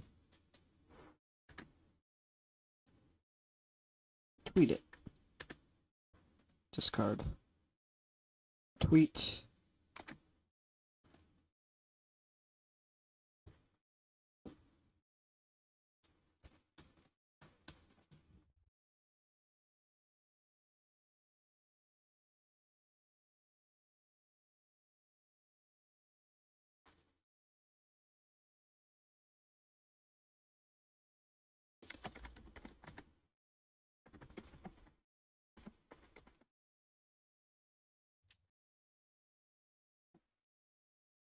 Edward's attempt.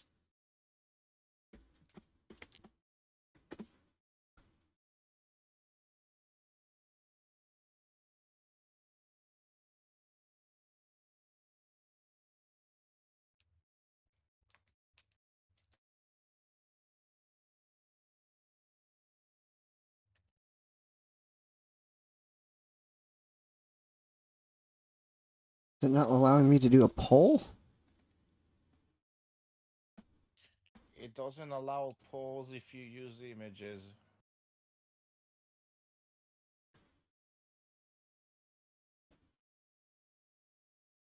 You should make a, a first Twitter for the poll, and then the tweets uh, featuring the images.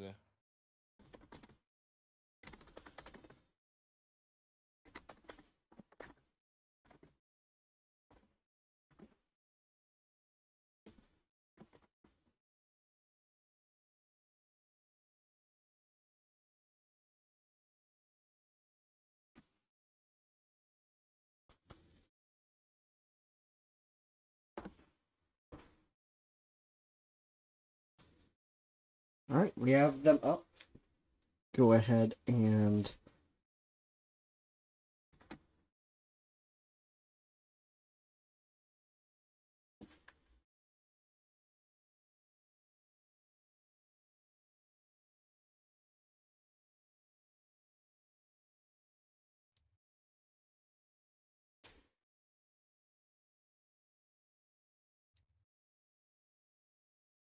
Okay.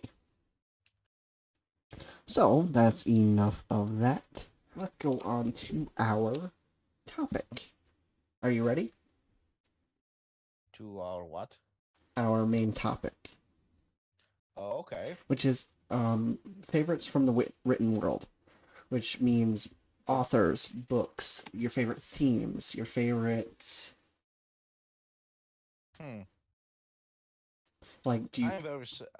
I actually have only two favorite uh, novels. Uh, while I also have, I have a graphic novel series uh, that has been my favorite. Uh, well, a, fa- a pair of them. Uh, a pair of both uh, ca- types. Uh, starting on the novel side, uh, one of my my one time one no one time my number one favorite one uh, is the non-existent knight uh, from Italo Calvino, which is uh, the story of uh, this uh, animate of this living armor without someone inside. Like it's only the armor that is animated, named Agilulfo. The name is very long. I don't remember that fully. And it was actually it was like uh, semi historic, but also a bit with some uh, fantasy tones, uh, because uh, like there was a oh god, it's been a it's been a long time since last time I read it. Uh, I do remember it uh, on um, like uh, some key moments, like the overall plot of uh, Rombald have avenging his father during the war, the war, only to feel empty because uh, he didn't actually kill the, the one, the person, the, the the general that killed his father, but uh, it uh, was killed. It it it was it died because of uh, because of unfortunate uh, situation, as in uh, the glasses broke. Uh, during the war and uh, he accidentally fall down a cliff uh, only for Rambal- Rambaldo to fall in love uh, with uh, a knight uh, called Bradamante. In the meantime, Agilulfo had to prove to have saved a princess named Sophronia by going to the Middle East, literally walking under the water to the point that uh, some people of uh, of uh, the Middle East uh, thought it was a a lob a lobs um lobster man, while the while the, the man who accused Agilulf to never saved uh, his uh, what was presumed to be his mother, that we later learn is is a sister and not mother, is uh, searching for his father, which is believed to be part uh, of the Valhalla Knights. Uh, The story ends with Agilulfo thinking that uh, thinking that, that uh, he never saved the princess because uh, if still he believed that Sophronia was uh, Torismondo's uh, ma- mother instead of sister, and uh, because the wheel uh, ceased to exist, uh, the armor no more was animated and was passed down to Rambaldo, who uh, to Rambaldo. Yeah, it's a bit confused. Uh, it's been like a bit years. I haven't read it. Then there was uh, Human by Tommaso Percivale, which is like uh, if um, kinda reminded me a bit of Ghost in the Shell, but uh, it was uh, weird. As in, uh, like we have this girl named Charlotte who never was a police officer.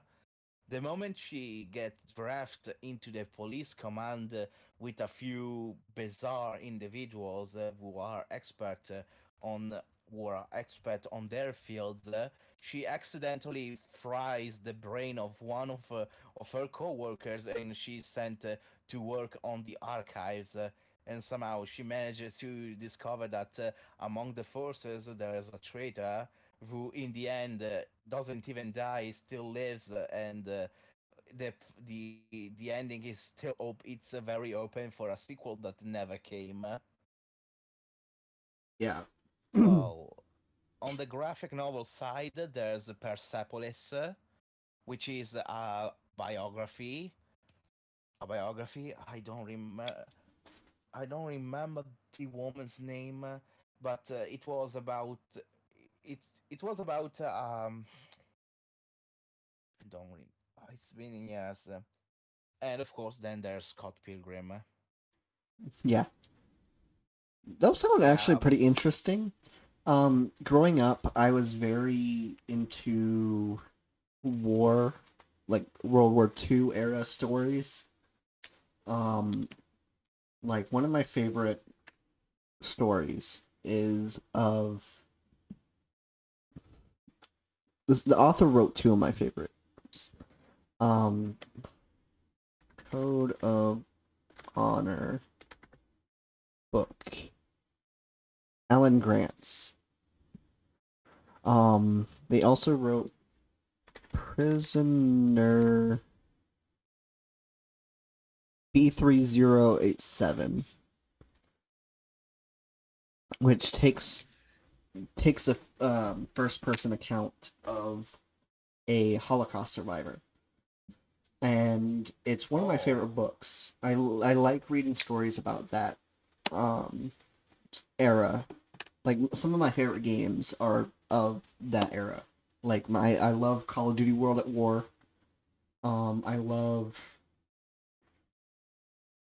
Uh, I'm actually not a big fan of, uh, let's just say, old timey stories. Uh, I mean, I love vintage stuff, uh, but I mostly I'm more toward uh, either fantasy or futuristic i like i like uh, fantasy as well um the thickest fact- book that i remember reading is something called dragon rider Dragon Rider. It's about this kid who ends up stumbling upon a dragon. They become friends, and then they get dragged across the world about to collapse or be invaded by an evil dragon conqueror. Oh, I think I think it was an uh, an abused um orphan kid. So he kind of got whisked away by the dragon, and it's like a thousand pages. It, it it's a thick book.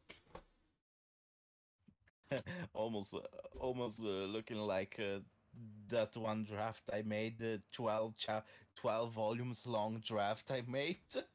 See, when it comes, there's is one book that I remember reading. It's kind of a mix between a novel and a graphic uh graphic novel, because there was some like um like comic strip pages on there. Ooh, Um, that was actually that was actually one of the original plans for my series. Originally, Um, it was supposed it was supposed to be this type of hybrid uh, before, I think, for comics. It was uh it's called um the Zodiac Legacy and it was written by Marvel. Um basically these kids go to a go to China for a field trip and they are in a museum and the museum has is a front for originally it was supposed to be a trap for the kids because apparently each kid had a power of the zodiac. The main character was the tiger. Ooh, And is, uh, basically they form this tiny little kind of zodiac avengers and it, they come to terms with each other. Like there's a lot of arguing between them. There's a lot of like stereotypical kid behavior like there um there's the snooty kid there's the yeah. the and then they they all eventually learn to coexist for the fate of the world classic. but it's a really good novel written by stan lee Well, of course, uh, if it's but from the man himself. Uh, Of course, Stan Lee is a legend. I I burst into tears the day that he passed. Because a lot of my writing, a lot of my writing was inspired by Stan Lee. Hmm. I think the largest novel that I wrote was 14 chapters, 81 pages on Google Docs. Um, it was called Demise of Tomorrow. Oh yeah, I think you showed you showed once. Uh, Yeah, and that was the first time I ever did something risque because I added a little love scene in it. it was a shower love scene. but yeah, it was it was honestly really interesting. It was about um surviving a nuclear winter apocalypse.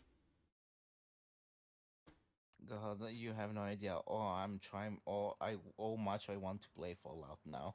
I I I wrote a lot, minus the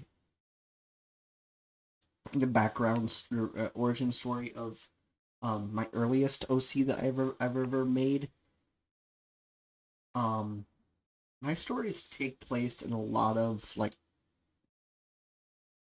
very grundled or like dystopian societies or like very dark themes. Like uh game of fate is one that I, I started writing.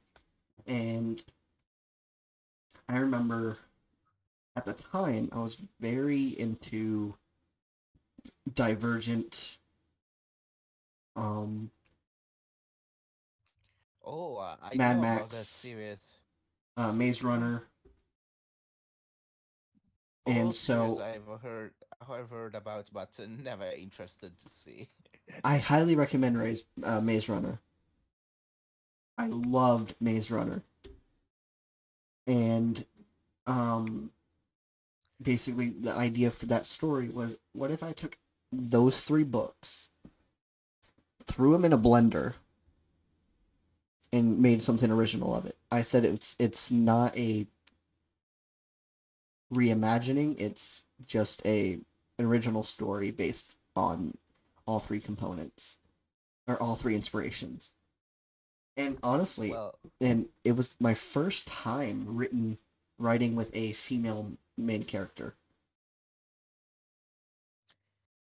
well, if I want to talk about uh, one, might say instead, when uh, what inspired mine, uh, well, the first story that was uh, Alfredo the Knights Chronicles. Let's just say there was a game I was liking at the time that was Legend of Dragoons, and I I was also in my Naruto phase at the time.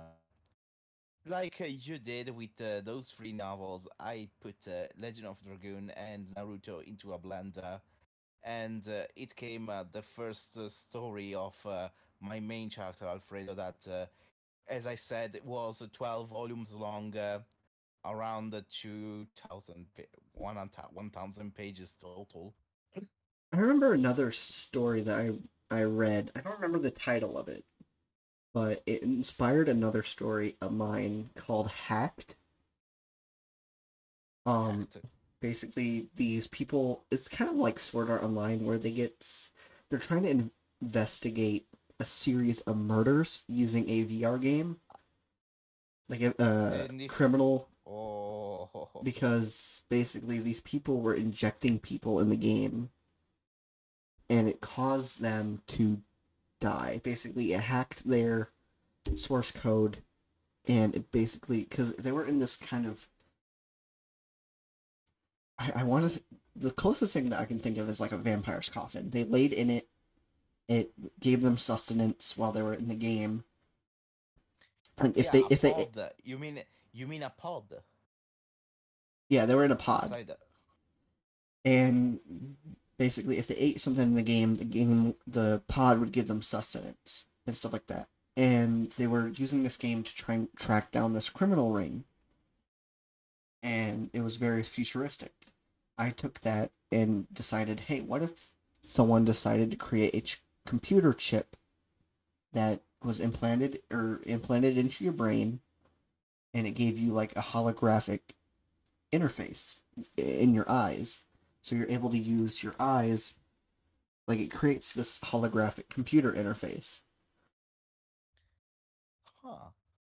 and the story is that the creator of that decided or the main goal was to once enough people got the chip they would hack it with a sub program that was meant to take over their body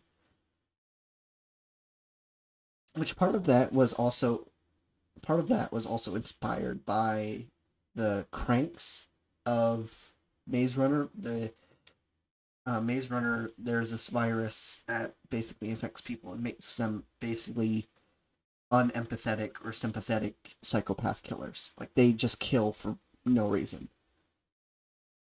Oh. And That's a bit. No, that makes me more curious about Maze Runner now. but the people in hacked, they basically it malfunctions the program and it literally just turns them into mindless killers. Um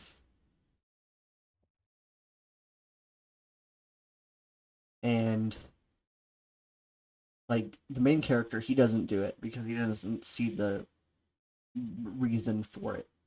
But his girlfriend gets it and ends up killing his mother. But he in some way he's able to basically disconnect that that connection to the thing which fries it but also ends up paralyzing his girlfriend. So he's him and his girlfriend are trying to not only stop the creator of this or the But also to bring back. Uh, yeah. So he's going around. I ended up having to stop writing that because i started seeing some stuff in the media about um some things that were looking like my story. I got scared. i got scared of you- writing it.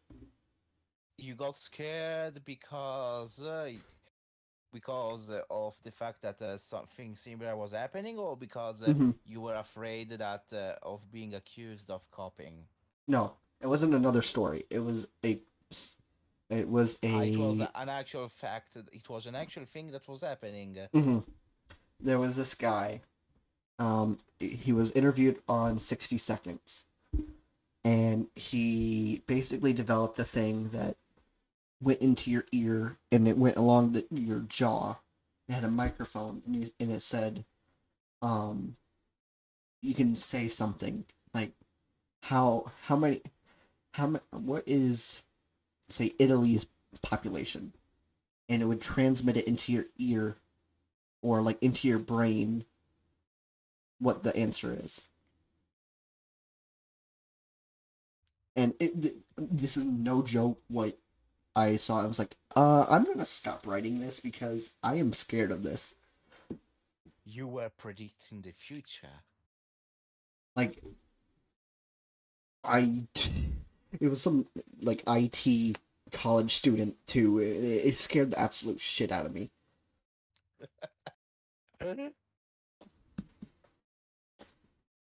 Like, Well, sometimes it happens for us writer to come up with something in a story, only for either it becoming you like you write something, you and you ended up having anticipated something that will become mainstream in the future or that will happen in the real life. Somehow, sometimes it happens something like that. Yeah, because I see I see that eventually turning into a computer chip and people getting augme- augmented with it. I I see that happening now that that I saw that. With it's like I didn't just quit it because I was like, oh my god, this is a scary story. I quit it because I saw something that terrified me, and I was like, I am predicting the future. Welcome to the club. Welcome to the club. but yeah, it was very interesting seeing that, and I was like, I quickly hit the escape button. I was like, um, no, I'm backing out. so you said that you, you like fantasy themes. I do too. I um one of my favorite graphic novels. I wish I could reread it without seeming weird because it's like when you look back at video or like books. Like I my best friend, um my childhood friend, he was majorly into the War- Warrior Cats series. Well, depends the kind of fantasy, because I like uh, those kind of fantasies, uh, kind of like a Final Fantasy, which is like a fantasy but with something like sci-fi, with Another just b- a touch of another touch of uh, like uh, not the classic medieval one, uh, like uh, something more elaborate. see another thing that I was a fan of was um Bionicle. I, re- I remember the Bionicle uh oh, graphic novels. Bionicle, Are you? There were graphic novels. I only know about the toys. Yeah, there were there the were. I also remember seeing there was a Marvel one, a comic that I remember. They were fighting AIM. It was uh, Spider Man and uh, Captain America, actually. I don't remember which one it was, but I remember. My favorite comic like Marvel comic is the Secret Wars um zombies. Marvel zombies. Uh, I, my friend Mephisto talked to me about that one. Or it's a tie between that and um Deadpool kills the Marvel universe. The the fact that in the story they decided to make it to where he jumps from the page and kills the writers.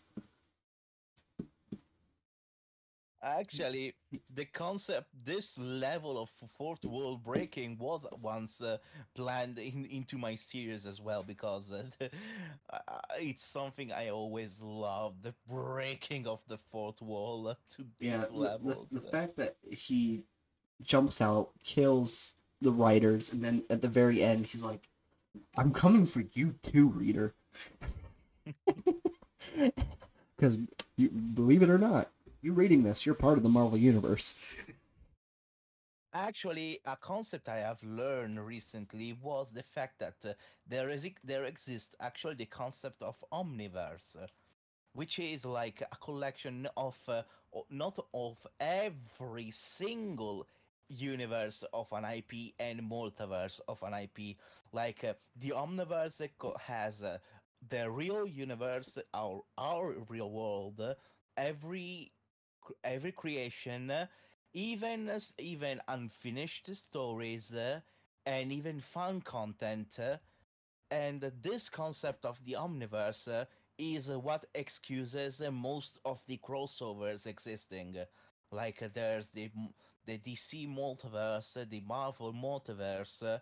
There heck there could be also the kaiju multiverse. Like the omniverse uh, makes it uh, canon everything. Even currently if we if i have to mention even uh, current uh, vtuber lore are canon for the omniverse. So, I have a question for you. yeah. Have you ever indulged in fan fiction, fan fiction? Hmm whether it's reading or writing?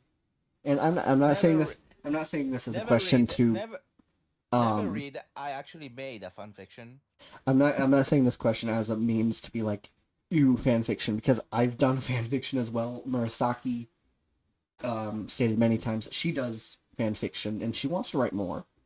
Um Uh, so when i was kid um, when i was kid um, one of my first during middle school one of my first oc ever was uh, this guy called uh, masato izuki which basically his story was a crossing over every game or cartoon i watched at the time like uh, as a part of immersion, and so I, I made the fan fiction on the go of uh, putting this kind of uh, Gary Stu inside of everything I used to play. Then a more elaborate fan fiction was the one mentioned by Word earlier, that of electronic stuff, uh, because it started as an animation, a fan animation, then it evolved into a mod, uh, and then into a full fan game. Hmm. And uh, there was, uh, there has been a, a attempt to actually to write a Steven Universe fan fiction based on uh, based I don't remember. It was maybe a Brown Jasper. I don't remember. That was uh, anyway cancelled midway. Anyway, I want to make a Nexus fan game, uh, like um, a co- RPG Maker game. yeah, um, called or I want to do it kind of like um like a VTuber simulator. Um, Um, visual novel. No, I want it to be like an eight bit um RPG. Um, where it goes through the life of a VTuber, and one of the things that I want to do is have it to where you have to watch out for, for like a burnout meter. So you have to take care of your character, like you have to take care of their entertainment needs. Like there's going to be little mini games in it, Hmm. and then you do like your streaming stuff. Kind of like um, have you ever played PewDiePie's um YouTube simulator? Ah, something akin to that thing, to that one. Yes, but instead of just content creating, making money, upgrading your stuff, you also have to take care of your characters, like the burnout meter, happiness meter, um, and stuff like that. Like, wouldn't that wouldn't that be an interesting game? Kind of, yeah. Because it it's part of it, sure, is already existing in the media, but like, you go in, you create your OC, right? Exactly. you start streaming, you get a small streamer setup, you build your streamer setup up, but you also have to balance work. You also have to balance your needs. Exactly. Like I haven't seen games like that. Which I feel like that would be an interesting one. And then we can have like small little cameos of all the Nexus members. That'll make things more interesting. I'm gonna write that down because if I can learn how to make a video game. Um, but yeah, that was probably the earliest memory I have of doing something like that. Um, with writing, um, what was the question that I asked? Um, fan fiction. Um, see, the only f- I've had two instances of fan fiction. Um, one of them was with a previous relationship from high school. We were massive, massive writers in, well, not well known, but like we were majorly, majorly involved on, um, Wattpad. Oh, I heard about that. and um she created a, a story we wanted we were like why don't she created a self-insert story and and i was like hey what if i created a self-insert story and then we did fan fiction of each other's characters to show our love for each other That's so sweet. I know it's a little bit cringy. So my self-insert was Destiny. I did a, my own Destiny um self-insert. A Destiny self insert called Destiny. No, it was um Titan Tales Ah, or Tales of a Titan. That's what I did. Uh, my my self-insert was an awoken um an awoken Titan that was um trying to rise the rank of uh to join the Vanguard. like honestly, I didn't I don't have it on Wattpad anymore because I deleted it after we broke up because I, I was like, no, I'm not I'm not gonna yeah. Um Yeah, get rid of uh, painful memories. yeah, but um, one of the things I didn't I rem I I remember doing this where I had Zavala get killed during a raid. Well, look at the timing. This was like five years ago. Yeah, I I didn't You anticipate that. you predict again the future. Yeah.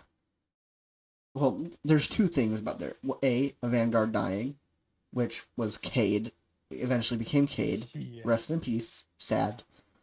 And then, what was it? This year? Was it this year that his voice actor passed away? And on Zavala's voice actor passed away. Was it this year? Yeah, it was this year.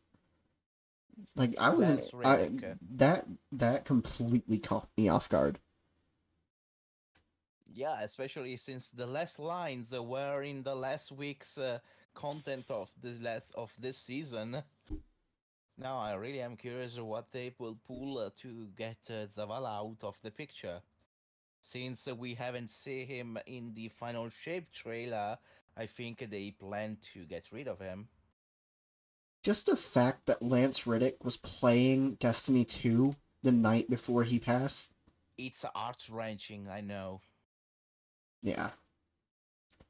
Anyways, um what are some of your least favorite themes when it comes to writing? Or let me see say this. What is one of your pet peeves when it comes to writing? Hmm. Mine, even though I've done this before, my biggest one is at the very end, basically be like, and then he woke up. Ah, the whole dream. It's all the. end. It's all. It was a dream all along thing. See, and, uh, I only did this. sucks. Uh, I did this in Demise of Tomorrow. I'm always wanted to be like, yeah, I'm a, I'm proud of Demise of Tomorrow. When I had it uh, on Wattpad very early on before I finished it, it was ranked one of the um thing one of the, the like the tags was um apocalypse. It was ranked number 8 out of 2000. for Apocalypse on Wattpad at one point. Like that to me just blew my mind. And it was the whole story took place while the main character was in a coma. It wasn't a dream. It was literally a a um, basically a telling of him um, imagining the apocalypse as his recovery into waking up. Well, it's not so different anyway. And his Right. his brain um used people in his real life as characters. Yeah. A class. Uh, it's a bit of a classic. uh, I kind of pu- I kind of pulled a Shark Boy and Lava Girl in it. The main character in the thing Or the main yeah. enemy? was the principal of his school. The the the odd part was toward the end that uh, there was both the principal and there was it's no wait it wasn't even the principal. No, it was his it was the teacher. teacher. It was the teacher, and at the end George was Lopez. twi- You made me the bad guy. was- Yes. uh, let's remember the most memorable, th- the most memorable part. Uh, Journal. I did not, Mister. Uh, send him to the principal office and have him expelled.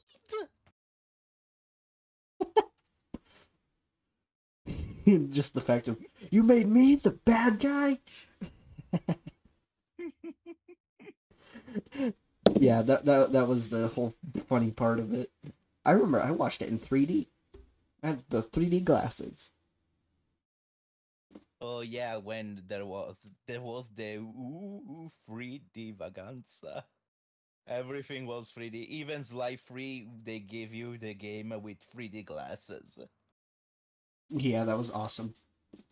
I don't know. I don't understand this 4D shit. Remember that small part of 4D, like the time that they were making things 4D. I remember they did um, what was the movie? Spy Kids.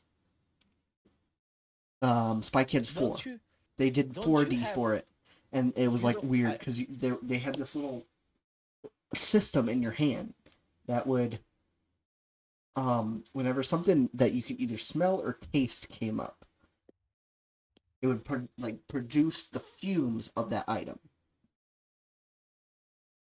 That was weird. yeah it was super weird. Like i don't understand it like that was a legitimate thing that was going on in like early 2000 or late 2000s early 2010s Anyway, you mentioned pet peeves. uh, mm-hmm Mine is uh, breakup uh, or end of friendship over misunderstanding.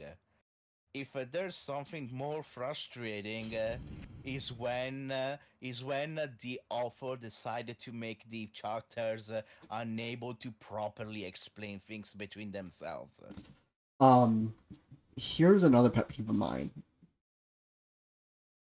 Killing off extremely well liked characters because of how well liked they are. That's evil. That's evil. Like I don't remember which one I read, but it was one story. I- It could have been the X's, but because they t- out of spite, because I told them how much I liked this character, they killed him off.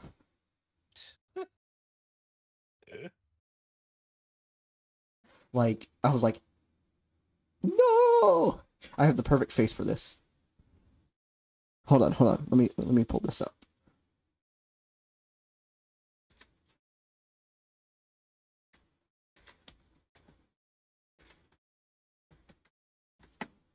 Did I not have my emotions set?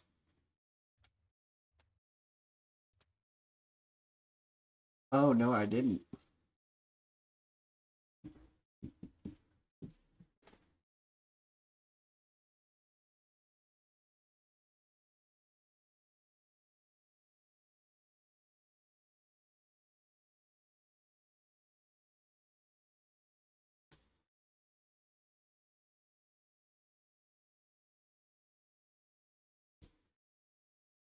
There we go. I was like, hold on, let me find it. Why are you gonna do that, man? Why are you gonna do that? I like that character. Oh, oh, I was more so like this when it happened. I know you can't see me. but yeah, that, that I feel like it was a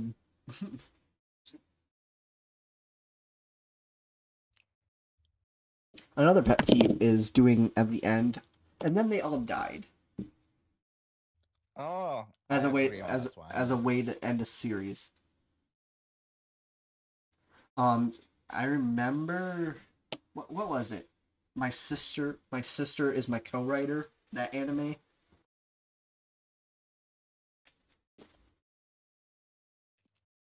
Um, the that where the sister is the super young like NSFW artist. Mm-hmm. and the brother is the artist or um writer. And the writer uh, the brother apparently had the super mega popular web series where that's where he what he did. He ended up killing off all the characters and that that's where he ended up with writer's block because he killed off all the characters. Like me as i'm not gonna proclaim myself to be the best writer because i know i'm not. But for me to see that i was like dude you already as a main character you already lost my respect.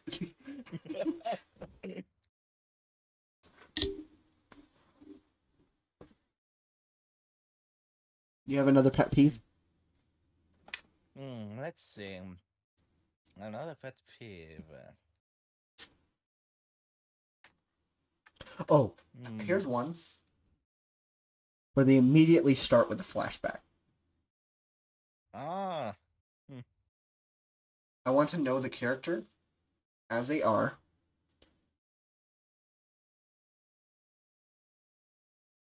And then eventually you should you should show it as like later on in the story to show character growth. That's how I I believe. hmm. My pet peeve, another pet peeve is uh, villains for the sake of of being evil. Evil for the Like, sake uh, of being evil. Yeah, like um, like uh, without any real motivation, like uh, flat as a cutting board. So is it safe to worse, uh, say is it safe to say that you don't like the Joker? Kind of. Most the only thing I might like of the Joker is only the charisma. Yeah, because he's simply for the sake of being evil. Because he thinks it's a game with Batman. The spa- well, mostly depends uh, also the context anyway.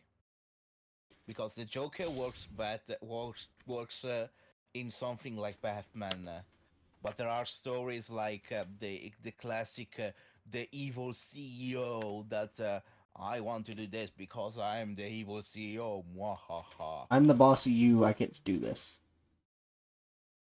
Yeah, as long as it's the Joker because it has its own team, uh, it's okay. But if uh, the character is a flat, uh, like those you find in those kids movie of, or like uh, the the evil boss, or even uh, the evil whatever ordinary person, evil ordinary person uh, that is evil just for the sake of being evil, nah.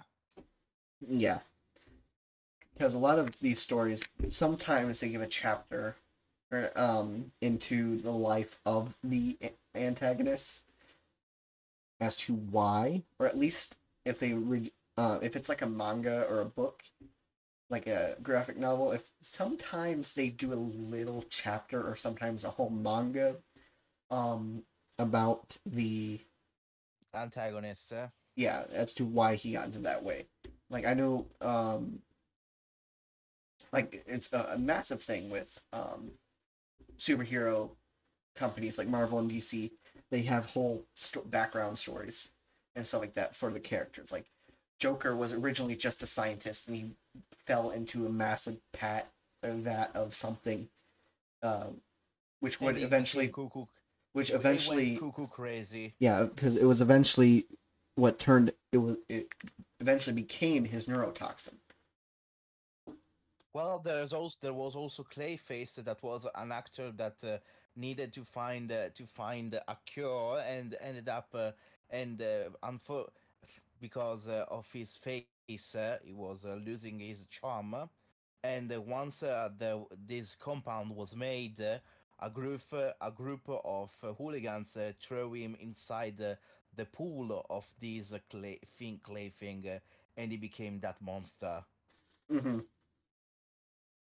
Another thing, this is more so directed at anime or manga. I don't like a lot, like even as a recently rebranded VTuber and someone who consumes VTuber content and stuff like that. Um, I don't like it when they over sexualize. Like me personally, I don't like the overly perverted characters. Overly perverted. You mean uh, class? You mean like uh, Master Roshi? No. I'm, I'm, I'm, I'm thinking you're talking Dragon Ball, which I've never watched Dragon Ball. Um, I'm more so thinking like, um, I love High School DxD. Mostly because of the fact that it brings all these myth, I mythologies in it.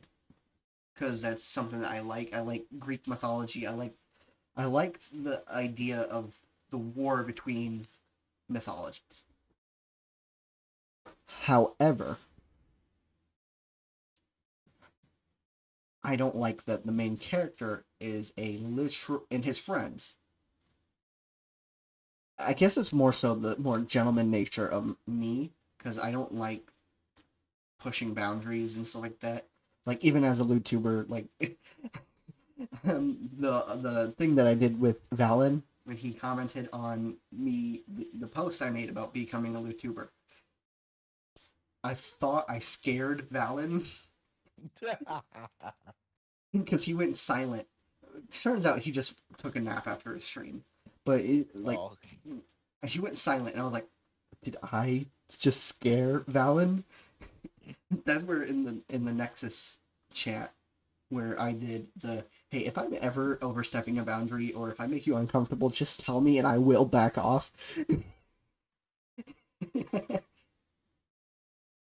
but yeah, it's it's it's it's so like the whole idea of the harem king mm, er, harem. and, or like have you seen high school dxd No. If you can get around the fact of the main character's pervertedness and the fan service which um in the fourth season they started highly censoring it. Um which honestly i'm i'm i'm on on i have my own whole other issue with that season. Um basically they completely retconned everything that they did in the prior season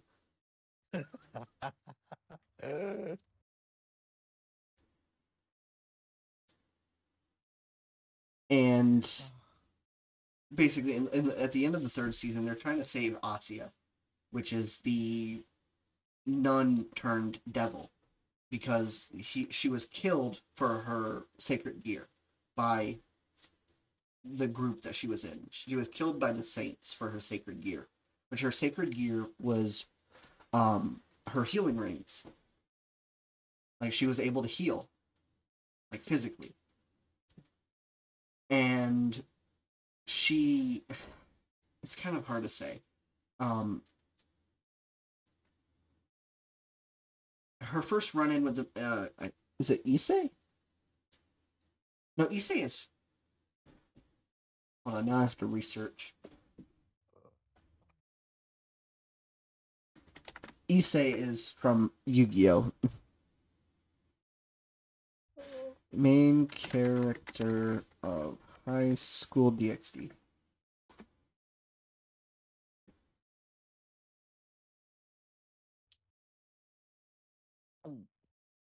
Oh, it is Issei. Issei Hayod- Hayudu. Hayoda.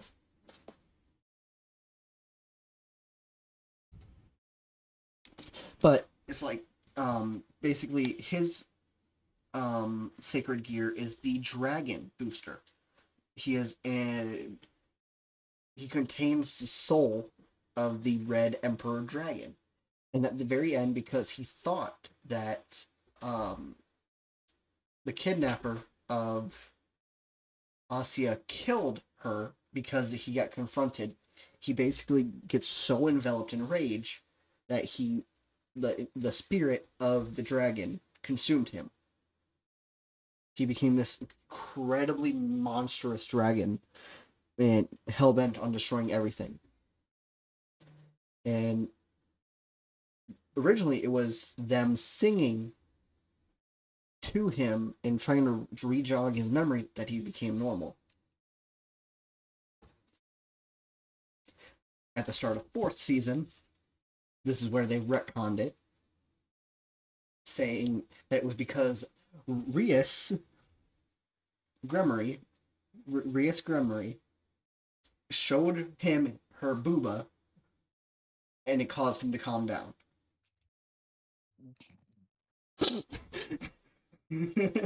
That's not at all. I don't like it when they retcon.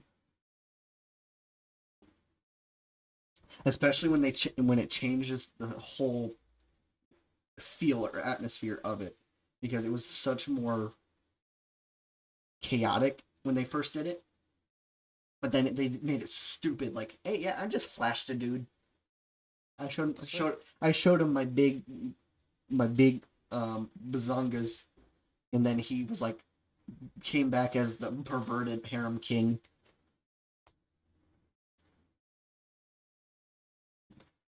But yeah, the, the whole fact of the perverted character, like the first time that they he see or meets Asia, she is depicted as the klutz. Like she fell down with her briefcase. Her briefcase spills out. Her underwear is everywhere.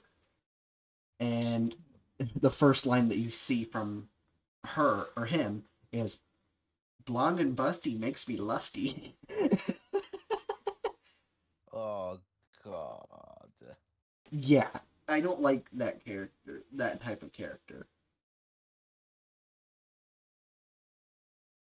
So I'm, uh, yeah, that, I don't. I'm not a big fan of that type of character.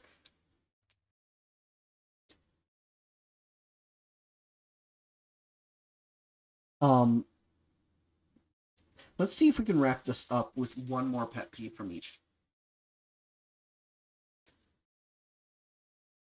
Another pet peeve. hmm. Let's see. I'm racking my brain to see if I can find this. Um.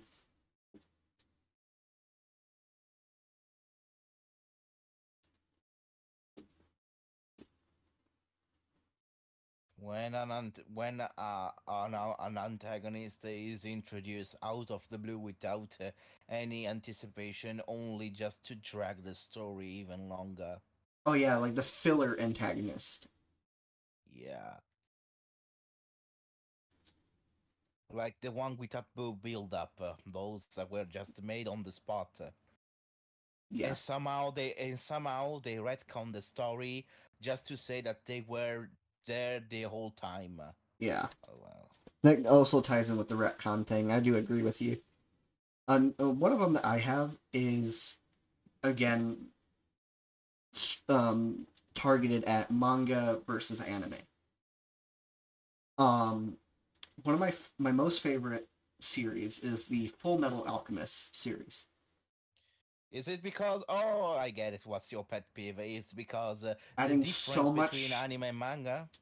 No, see the thing is, they tried to produce the manga and the anime side by side, but when The problem is that led to the manga, to the manga, to the anime to get uh, to the filler because uh, they weren't able, catch.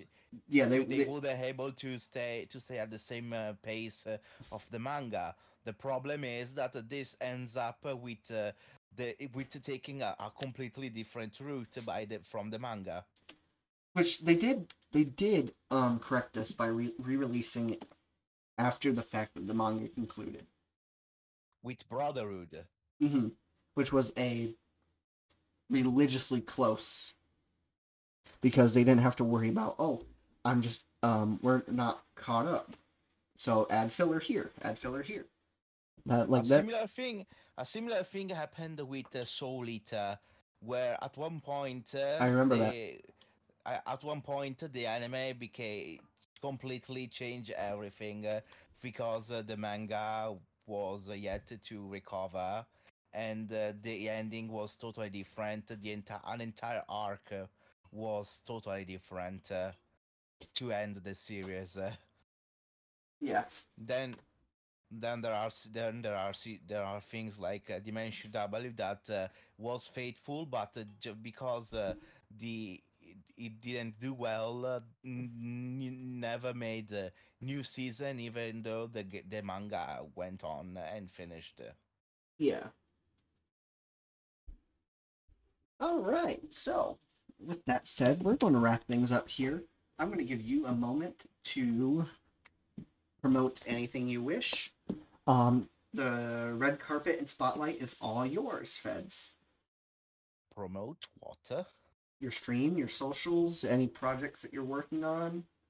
So well of course uh, if you if you enj- if you love uh, the ps2 games uh, or of a previous generation uh, to check home and check by my channel uh, for some uh, for some nostalgia streams Although sometimes I do the multiplayer Wednesday where I play also some current sci-fi titles such as Overwatch, Destiny, and Apex Legends, uh, or League of Legends with friends, uh, and things like that, uh, like party games. In the end, uh, just uh, to have some fun with friends as well.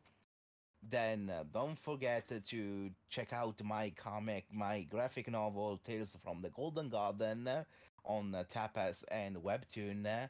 Even though I am releasing the links daily on my Twitter, and of course to join the Discord server where I aid uh, to to help the community to grow and meet each other and befriend each other. That is all. Yep, and you can find this.